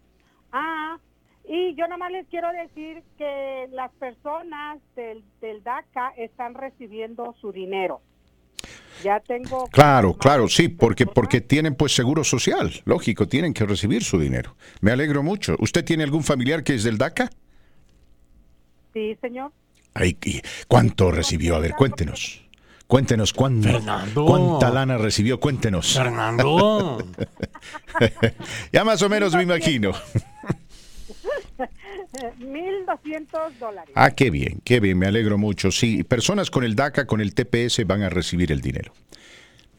Oh, me da mucho gusto y siento, me siento muy triste porque nuestros paisanos, los que no tienen papeles, pues no vamos a recibir dinero. No solamente ellos, imagínese usted, y esto es lo que yo quería preguntarle al senador Bennett, lamentablemente no pude participar en la conferencia, pero ciudadanos americanos, hijos de personas indocumentadas eh, que tienen seguro social, que nacieron en este país, no califican solo porque sus papás no tienen documentos. Esa es una injusticia. Esa es una canallada, ¿no? ¿Cómo se puede hacer algo así peor en este momento de tanta necesidad? Es inaceptable. Es Decepcionante. Y lo que dijo que yo no había visto en los en los cheques que viene el nombre del presidente. sí, sí. Para nada más hacerse famoso y como que sí. dinero. Como decir, este dinero, este dinero te lo estoy dando yo, lo cual es una gran mentira, ¿no? Exacto. Es una gran mentira. De todos los americanos, pues sí, los que trabaja uno, los que lo trabajamos, sí. Sí, sí, muy cierto, mi querida señora. Pues Gracias por la llamada y por la información. Sí, que esté bien y cuídense mucho. Muchas gracias. Agradecemos mucho su llamada telefónica, la información. Quiero enviar un saludo muy cordial, saludo cariñoso a nuestros amigos del Coco Pirata. Nuestro amigo Ricardo acaba de llegar aquí a los estudios de Radio Que Bueno y nos trajo unas botanitas del mar. Hay varias localidades. Yo conozco la que Hay una que está en la, Mississippi y la Habana, por ese sector. La Mississippi y la Habana. Alameda también, ¿verdad? Me parece. Alameda, sí. Hay uno en la Alameda, sí. Sí, cerca de la Morrison. Ah, un saludo para ellos y pues caray, qué Sí, este, no recuerdo el nombre del propietario, pero es hermano de eh, una amiga nuestra, nuestra amiga Mariela, quien se encuentra en México. Saludos, María. Solía trabajar para el consulado mexicano, entonces a él, a, Mariela, a toda la familia, muchas gracias por la gentileza, la generosidad. A nuestro amigo Ricardo, por haberse tomado el tiempo de venir y entregarnos esta estos, estas sabrosas botanas, como dicen, ¿no? ¿no? ¿Podré con lo mío, Fernando? No, qué bárbaro. usted no puede comer hasta que termine el programa. No, no, no digo, cuando termine es que, no, no, no, qué bárbaro. No, muchas gracias, caray, hombre. A la distancia, María, hasta Sinaloa, un saludo al propietario del Coco Pirata al igual. Vamos con llamadas telefónicas, Marquito Martínez. Usted no puede comer mucho camarón, me lo deja, ¿eh? Sí, sí. Llamadas telefónicas, ¿con quién hablamos? Buenas tardes. Ah, buenas tardes. Sí, tenía una pregunta respecto a lo del libro de los van a mandar. Bueno. Sí, dígame, dígame. Ah, sí, mire, mi esposa sí tiene documentos ciudadana, pero yo no y tengo dos hijos. ¿O si voy a recibir la ayuda o no para mis hijos? Pues. Este, lamentablemente no. Familias mixtas, mira, si tú y ella hicieron los impuestos juntos, ¿no? Sí, lo hicimos. Este, lamentablemente no, es una gran injusticia. Tu, tu esposa es ciudadana, tus hijos son ciudadanos. Ah, y las familias mixtas no van a recibir, eso lo han dicho varias fuentes. Ojalá esté equivocado, pero en el 2009, cuando se implementó una política similar durante la crisis financiera, en ese entonces, estas familias tampoco recibieron dinero. Una gran injusticia, una canallada, ¿no? Pero es una pena, es una pena. el señor tiene dos hijos ciudadanos. ¿Por qué no dar el dinero a los hijos y a la esposa? O sea, si, si, si este gobierno eh, quiere castigar a las personas que no tienen documentos, bueno, vamos a aceptar esa medida más allá de que sea injusta, pero ¿y los demás miembros de la familia quienes son ciudadanos? ¿Por qué ellos tienen que ser discriminados? O los residentes. Es una barbaridad. Es una barbaridad. Yo quería hablar de esto con el senador Michael Bennett. A propósito, Vamos a ver cómo funciona esta pequeña aplicación del Departamento de la Renta para rastrear los pagos. Marco Martínez, yo le voy a pedir que usted me anote su número de seguro social aquí y le voy a pedir que usted me anote su dirección, porque vamos a ver dónde está su pago. No tiene que decirlo al aire. Mientras yo me tomo el tiempo de, en primera instancia, abrir la página de este su programa en Facebook. Se llama Fernando Sergio. Así es como se llama la página de este su programa, Fernando Sergio. Y allá subí precisamente un afiche asociado con el Departamento de la Renta Interna, ¿no? Entonces me tengo que ir, abro el afiche y aquí me encuentro con el icono, perdón, abro el afiche, me meto a la página del Departamento de la Renta, www.irs.gov chica, y me encuentro con el icono que dice Get My Payment. Entonces, abro el icono, me advierten, ¿no? Y me dicen que debo haber hecho mis impuestos. En el 2018-2019, ¿usted hizo sus impuestos, Marquito Martínez? Sí. ¿Sí? Sí, ¿Los señor. hizo? Muy bien. Soy de rancho. Entonces, eh, aquí digo sí. Y bueno, lentamente, eh, seguramente hay un montón de gente que está solicitando esta información. Entonces, lentamente, o lenta pero seguramente, eh, este sitio web se está abriendo, ¿no? Me dice, espere aquí, por favor, esta página se está refrescando automáticamente. Debido a la demanda muy alta, usted tal vez tenga que eh, esperar Eh. bastante tiempo. Aleluya. Yo lo hice, Fernando. Dobló la página, estamos aquí y nos encontramos con la ventana que pide el Seguro Social, leyendo los jeroglíficos de Marco Martínez. ¿Sí le entiende? Todo Me parece que sí. no Obviamente que no lo voy a decir al aire para que, Si no me va a llover. para que aquellos que no le cobren las deudas que debe usted. A ver, aquí es- es- esto es un desastre, pero vamos a ver. Ah, a ver, 911, 911 asumo. Ah, y bueno, ponemos el 10 acá. Su fecha de nacimiento, Marquito Martínez, anótemela acá, por favor. Eso es muy íntimo, oiga. Su fecha de nacimiento, necesito la dirección de su casa. Ahí está la dirección. Y es más, tenemos que ir a la pausa. Usted anóteme todo esto para ver dónde se encuentra su pago. Vamos a la pausa. y ¿No? Su pago. Durante la pausa hacemos esto y ustedes pueden hacer lo mismo, mis queridos amigos. Primeramente tienen que llenar el casillero del Seguro Social, luego les pide la fecha de nacimiento, su dirección y su código postal. Y así se determina dónde se encuentra su dinero, el jugoso cheque que usted está esperando por parte del gobierno federal. ¿Qué tal, amigo? La buena música. Esto es lo que anda pegando. Lo que anda sonando. Grupo Firme. Muy solicitado, ¿eh? De estos grupos que nacen musicalmente hablando gracias a su esfuerzo. Eran ignorados, solitos comenzaron a lanzar su música por redes sociales, nos sigue YouTube. Y mire hoy, es de los grupos que más cobra por presentación. Y aprovechando para saludar a todo el gremio musical del estado de Colorado, todo el talento musical del estado de Colorado, que al igual que personas como un servidor que trabajamos en el entretenimiento, estamos pues de alguna forma ya esperando que se reabra el entretenimiento con las precauciones correspondientes y vaya que sí hemos aprendido mucho de esto. ¿eh? A cada grupo de la ciudad de Denver, del estado de Colorado, nuestro más afectuoso saludo. Muchos de ellos lo hacen por entretenimiento, por pasar el momento y muchos por la necesidad económica. A los propietarios de diferentes restaurantes, centros nocturnos como los del Stampede, eh, Adelitas, Marisela, Alfredo, Gloria, eh, los dueños del el padrino, perdón, Alex, a nuestros amigos Alex y Sergio, Alejandro y Sergio, a los propietarios del Coco Pirata, de, bueno, la lista es enorme, de los diferentes negocios. Estamos con ustedes y, como dijo Borón Sergio, se está preparando algo especial para cuando den la orden de reabrir el negocio. Uy, amiga, amigo, creo que lo vamos a disfrutar como nunca. Vamos a disfrutar lo que algún día... Y lo digo buena onda, dijéramos, híjole, estoy cansado ya necesito un descanso. Bueno, pues ya creo que fue suficiente descanso. De alguna forma, esto nos ha hecho concientizar más en quiénes somos como seres humanos, como padres de familia y como amigas o como amigos. Muy bien, ahí está, inconfundibles. Ahí va el pilón musicalmente.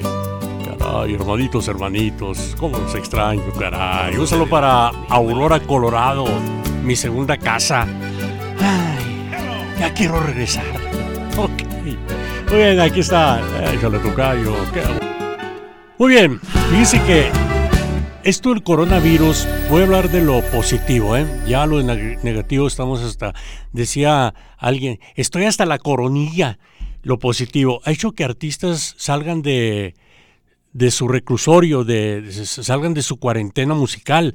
Lo digo en el buen sentido de la palabra porque artistas como Marco Solís eran de los que estaba acostumbrado a no dar conferencias de prensa, no interactuar con mucho con su público redes sociales, no visitar radios, no llamar a X estación de radio, etcétera. Hoy en día lo veo muy activo en las redes sociales, enviando saludos de solidaridad, envió un concierto.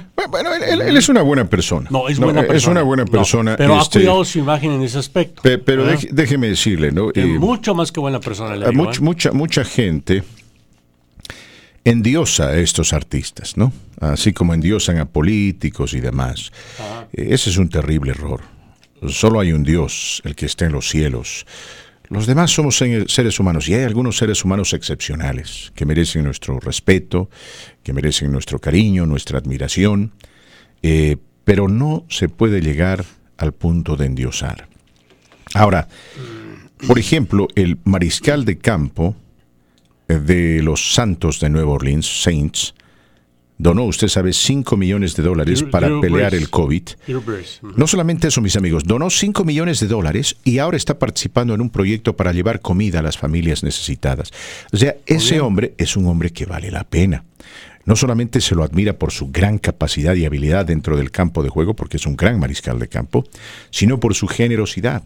Es un hombre cristiano desde ya y bastante agradecido, bien agradecido con Dios. Estoy seguro que él no es el único. Pero de todos estos artistas, yo me pregunto quiénes verdaderamente están ayudando. Quisiera saber qué está haciendo Jennifer López, ¿no? A la cual le encanta mostrar su cuerpo. No, ¿Qué está haciendo? ¿Qué está haciendo Jennifer López? Por la gente necesitada, ¿qué está haciendo Marco Antonio Solís, Luis Miguel? ¿Qué están haciendo los Tigres del Norte? Porque Porque este es el momento cuando ellos tienen que de alguna manera reconocer que sin el, público no son nada, tienen que hacer algo por la gente necesitada que a veces saca dinero de donde no hay para verlos cantar. Muchos de ellos son arrogantes. Muchos de ellos dicen, ¿y qué? Yo soy el que tiene el talento. Yo soy el que sale a cantar o yo soy el que actúa en el cine. Si no les gustan, pues que no me vean. No se trata de eso, se trata de, ser generoso y ojalá, yo creo que Marco Antonio Solís va a hacer algo por su gente. Estoy seguro que los Tigres del Norte también. Ya lo han hecho. Ah, Luis Miguel no sé. Luis Miguel es un, es, un, es un hombre raro pero en este momento debería ser Está algo. quebrado, ¿no? Luis Este, Miguel. bueno, saque de donde no hay. No, yo, aquí- Ayude. yo a estas alturas me pregunto, voy a hablar de México, ¿dónde está Televisa, TV Azteca, de aquellos teletones? Hoy es el momento de hacerlo. Están calladitos, ¿dónde está? Bueno, seguramente lo van a hacer en su momento, porque en este Ojalá, momento la gente no puede participar. Ojalá lo hagan. Aquí en la radio, por ejemplo, estamos Le hago la trabajando. pregunta, le una pregunta. Antes de que me hagan la pregunta, aquí en la radio, mis amigos, estamos trabajando para mm, hacer un... Estamos trabajando en un proyecto para recaudar fondos y comida para eh, la gente necesitada, ¿no? La gente particularmente inmigrante que tristemente ha sido discriminada en este pago del estímulo. Eh, sin embargo, mis queridos amigos, no es fácil. No es fácil porque ahora, aquí ahora, eh, la gente está un poco deprimida, un poco decepcionada, un poco preocupada.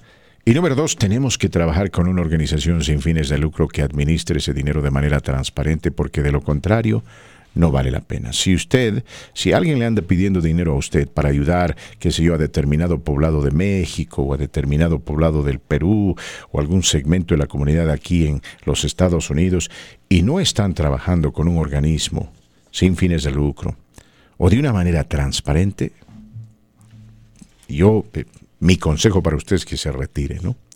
Eh, tiene que haber por lo menos una mesa directiva que, que, que, que, que- que sea la que, la que eh, observe y administre esto, Marco Martínez. Ahí está, por ejemplo, la Cámara Hispana de Comercio tiene una mesa directiva de 25 personas que supervisan sus actividades, ¿no? Entonces, todo esto no está al aire, no está al aire, pero bueno, son momentos de necesidad y yo quiero saber qué está haciendo la JLo, quiero saber qué está haciendo Paulina Rubio, quiero saber qué está haciendo, am, ¿cómo se llama? Luis Miguel. Digo esto porque, porque le están cayendo con toda de revés. Después de haber criticado al gobierno mexicano, le están cayendo con todo. Dicen ni siquiera paga las pensiones de sus hijos y no ha dado un solo centavo a favor del COVID. Dicen lo único que hace es promover fake news. Eso dicen del tenemos que ir con las eh, noticias Por de favor, carácter Fernando. local y luego regresamos. Gracias, ah, queridos amigos. Eh, continuamos con más de La Voz del Pueblo. Les cuento en números que más de dos millones de personas han sido infectadas con el coronavirus a nivel mundial. Aquí en los Estados Unidos, más de 25 mil personas han perdido la vida. Está con nosotros nuestro amigo Jesús, eh, quien representa la Cámara Hispana de Comercio. ¿Cómo estás, Jesús? Bienvenido al programa. Gracias. Al contrario, muchas gracias a ustedes. Una vez más aquí, contentos de poder compartirnos con ustedes lo que la Cámara de Comercio Hispana está haciendo el día de hoy y en varios en, en varias de las ocasiones en que ponemos todo, ahora que todo el esfuerzo para apoyar nuestra comunidad hispana. Gracias por tenernos. Eh, te quiero pedir las disculpas del caso, tanto a ti como a Mike. No pudimos participar de la conferencia telefónica con el senador Michael Bennett porque, bueno, tenemos que trabajar, pero eh, me alegro mucho de que ustedes hayan organizado ese evento eh, justo y necesario en estas circunstancias. ¿Quién patrocina el segmento de hoy? Queremos darle las gracias una vez más a todos los padrinos. El día de hoy queremos darle las gracias a US Bank, a Noble Energy, a Pepsi, a Excel Energy, a Molson Coors, a Oxy, a Council Tree Communications, American Facility Services Group, Westside, Shump y Comcast, pero en especial quiero mencionar a Westside porque Westside es una organización que está creando y van a conocer un poco más del proyecto en el futuro con- por medio de, de nosotros, lo que están creando en la parte de, de la federal cerca de la Evans, un proyecto nuevo y que quieren invitar en el futuro a muchos negocios hispanos a participar, a participar y ser parte de ello. Muy bien, gracias Jesús. Mis amigos conversando con Jesús Carrillo, quien es eh, miembro de la Cámara Hispana de Comercio de Colorado y quien eh, nos acompaña todos los días para eh, compartir con nosotros información importante asociada principalmente con los eh, negocios. Empecemos a hablar de los números, del números, eh, de los tristes números que acompañan a esta infección del COVID o del coronavirus. es lamentable, pero se tiene que saber y comunicar. Hasta el día de hoy presenta un incremento en los números de casos. 7.941 casos aquí en Colorado, 1.556 hospitalizados, 56 condados afectados, 39.580 personas han sido examinadas y 300, tristemente, 329 fatalidades ya en Colorado, con 78 brotes en residencias y lugares de servicio médico que no son hospitales. Muy bien, hay, hay un número que eh, todavía creo que no es un número satisfactorio el número de personas examinadas, ¿no? Eh, estamos hablando de un estado que en conjunto, ¿qué tiene? ¿Cuántos millones de habitantes? ¿Cuatro o seis? Apenas 39 eh, mil personas examinadas, eso no es bueno. de alguna manera se tiene que apresurar esto, incrementar el número de personas que se puedan examinar. ¿Qué tiene la Cámara en cuestión de información, noticias recientes, noticias que se están cocinando o se cocinaron el día de hoy? Bueno, Fernando, mira, el día de hoy tuvimos la presentación y de la y también tuvimos la, la, junta con el senador Bennett el día de mañana y en, cuanto termine también este ahorita de resumirse la grabación vamos a compartirlo contigo, ya les daremos más detalles el día de mañana, pero sí se vivió una, una claridad y también una honestidad muy sincera de por ambas partes, la parte de negocios, así también como la parte de de, del senador Bennett, en el cual compartieron una información y la y de parte de representación de la comunidad hispana es lo que estamos sufriendo completamente todos durante esta crisis del COVID-19, que ah, de alguna manera están buscando ah, alternativas y también apoyo a nuestras pequeñas empresas. Y sí, se les hizo claro que necesitamos realmente los hispanos. Uh, todas las comunidades lo necesitan, pero sí los hispanos van a requerir un poquito más de ayuda y, en parte esa representación hubo buenas noticias, pronto las compartiremos con ustedes, pero hubo buenas noticias de que sí va a haber más apoyo y ellos van a estar, ah, por la parte de los demócratas, van a estar eh, representando los intereses del pequeño negocio para que les puedan ayudar en la cuestión de crear eh, este fondos adicionales, no solamente los lo que se habló de los de los de, de los 2.3 trillones, sino también de más apoyo al pequeña empresa. Eh, también te puedo comentar que estamos ah, teniendo una un par de buenas noticias también, que el, titán de los del internet, el Amazon, como tú lo sabes, ellos son parte también de esta comunidad, han abierto uh, centros aquí de distribución uh, en, Colorado, pues bueno, ellos van a estar anunciando empleos, se, se dice que son empleos temporales para poder satisfacer las necesidades de, la creciente eh, necesidad de empleos por la crisis del coronavirus, pero sabemos que es importante para Denver porque hay mucha gente que está perdiendo su trabajo. Recientemente nos comunicamos con ellos y ellos están abriendo también sus puertas para que las personas que tengan una necesidad de, empleo, ellos les puedan por lo menos dar un, empleo temporal y ellos dicen que no es necesario que sepan ah, todo o mucho inglés, que se están aceptando las aplicaciones. Así es que necesitan gente en el warehouse como también gente en la para hacer entregas. También quiero decirte que PayPal, eh, ah, PayPal, el, tan conocido servicio de, pagos, se une al, al CARES Act y va a estar no solamente aceptando los pagos del estímulo, sino también va a estar haciendo préstamos, préstamos para pequeñas empresas. Así es que ah, le pedimos a la gente que esté también al pendiente porque al parecer ah, se va a requerir de muchísimo esos prestamistas para que puedan procesar los, las, las aplicaciones, las, los formularios solicitudes lo más rápido posible, Fernando. Ahora, gracias Jesús. tengo entendido que la ciudad de Broomfield eh, también está eh, estableciendo un programa de ayuda a, su comunidad, particularmente a los negocios. ¿Esto es cierto? Así es, Fernando. El día de hoy recibí una notificación de la ciudad de Broomfield de que se ha establecido un programa de apoyo para estas pequeñas empresas que han sido afectadas por el COVID-19 están dando lo que le llamaríamos grants o dinero que no es uh, necesario devolver. Uh, están dando hasta 7.500 dólares. Si es que si usted está en la ciudad de Broomfield, le pedimos que rápido, se mueva rápido y vaya a la página de ellos. Ahí tiene información para poder acceder y poder solicitar este préstamo. Es el, la página de ellos, si me permites, Fernando, para dárselas a la gente y, que lo sepan, es el uh, www.broomfield.org, o sería la ciudad B-R-O-O-M-F-I-E-L-D.org, con diagonal COVID Economic Support. sería Broomfield.org, diagonal COVID Economic Support. Muy bien, perfecto. Muchas gracias, eh, Jesús. Eh, antes eh, de terminar, entiendo que ustedes allá en la Cámara Hispana de Comercio van a organizar otro webinar. particularmente enfocado en los restaurantes para ayudarlos a mantenerse a flote en medio de esta crisis.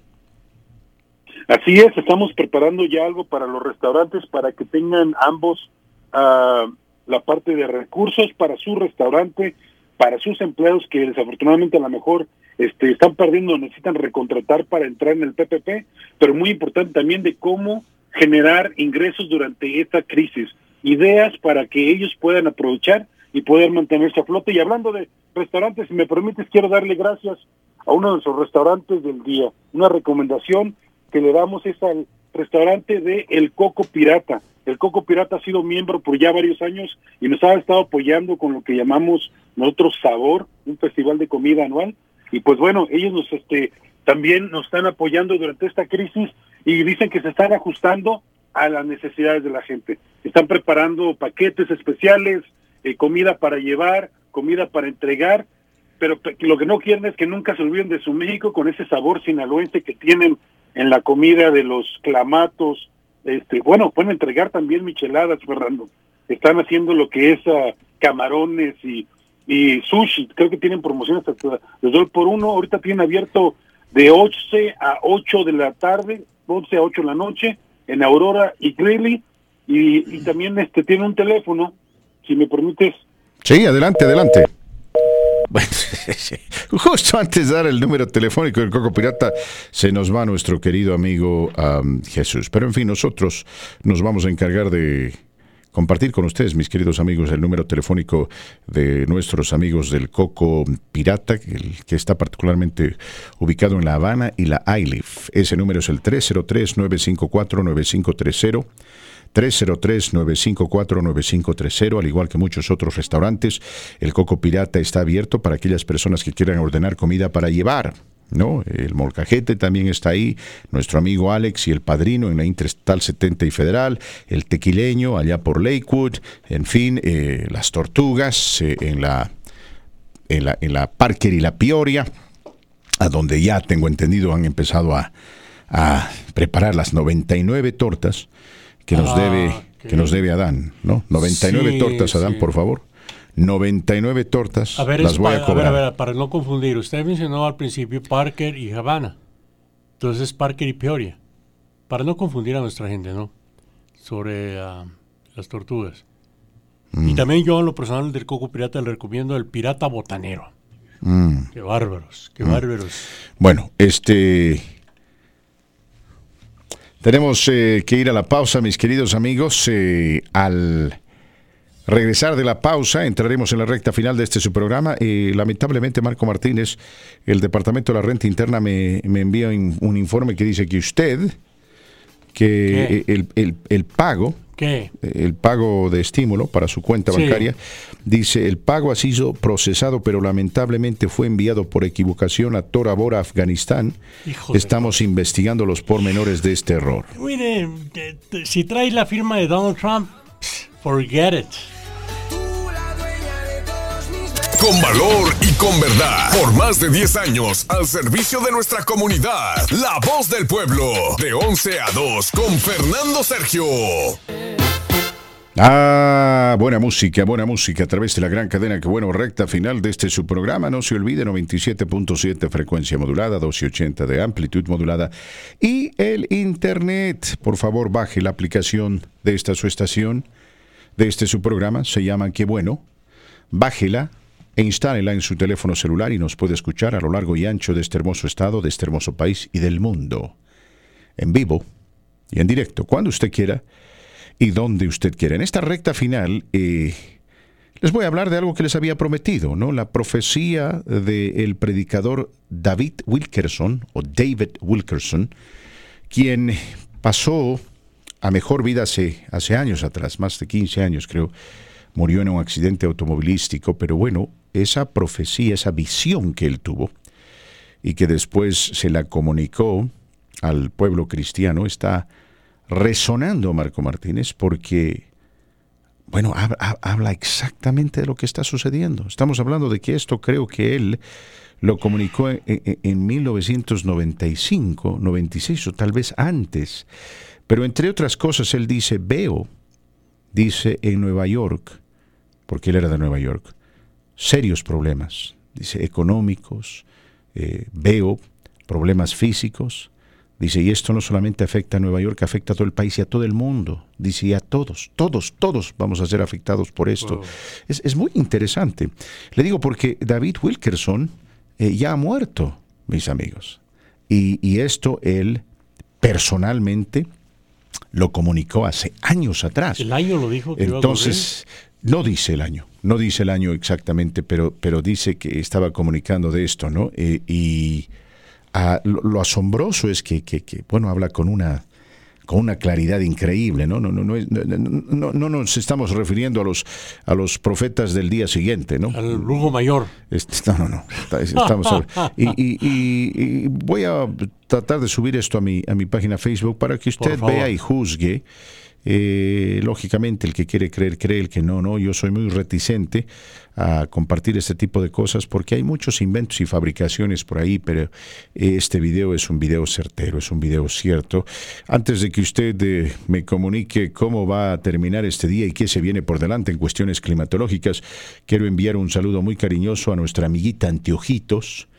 Antiojitos dice, yo siempre los escucho, pero primeramente tengo que hacer mi tarea. Muy bien, dice, muy bien, Dice, primeramente tengo que hacer mi tarea porque así mi mamá quiere que yo haga las cosas. Muy bien. Luego, dice, eh, me, me como un sabroso almuerzo que mi mamá cocina porque es la mejor cocinera del mundo. Muy bien. Luego, dice, me pongo a, a estudiar y luego, dice, veo televisión, pero si termino mis tareas, los escucho por lo menos un rato. Muy bien, anteojitos, muy bien. Dice que por favor Marco Martínez se saque la máscara ah, cuando ah, habla frente al micrófono. Ok.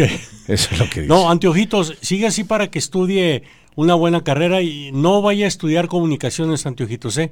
Por favor, cualquier otra carrera, pero menos. Estudie medicina. Mm, sí, por favor, medicina, leyes, pero no comunicaciones. No, no, no, no, por favor, ese, ese oficio no se lo A ver, hablando de comunicaciones, comuníqueme lo que va a pasar en cuestión climatológica aquí en Colorado, por favor, antes de despedirnos. Muy bien, va a ser mucho frío mañana, 30 grados para hoy, pronóstico de lluvia, al igual que mañana jueves, Sergio. Así de sencillo lo dejamos, ¿eh? Pronóstico de lluvia. Sí, pronóstico de lluvia para hoy tarde. Pero no hay nieve. No hay nieve, mañana jueves 30 grados, desciende, desciende la temperatura y ya el viernes para arriba, Arriba, arriba, ribota, ribota. Muy bien. Bueno, gracias Marco. Le, pedimos a la gente que se quede con nosotros porque se viene la, regia, de 2 a 3 y Marco. Eh, tenemos el fondo musical de despedida como corresponde. Sí, señor. Sí, porque no escucho nada. Permítame, permítame, ¿dónde estamos? usted siempre se confunde. Ahí está. Así me gusta. No empiece, no me eche sus spray. Abra la boca, abra la boca. No, no, no. No, hombre, espéreme. Me va a poner bien la. Ay, ya me puso bien la.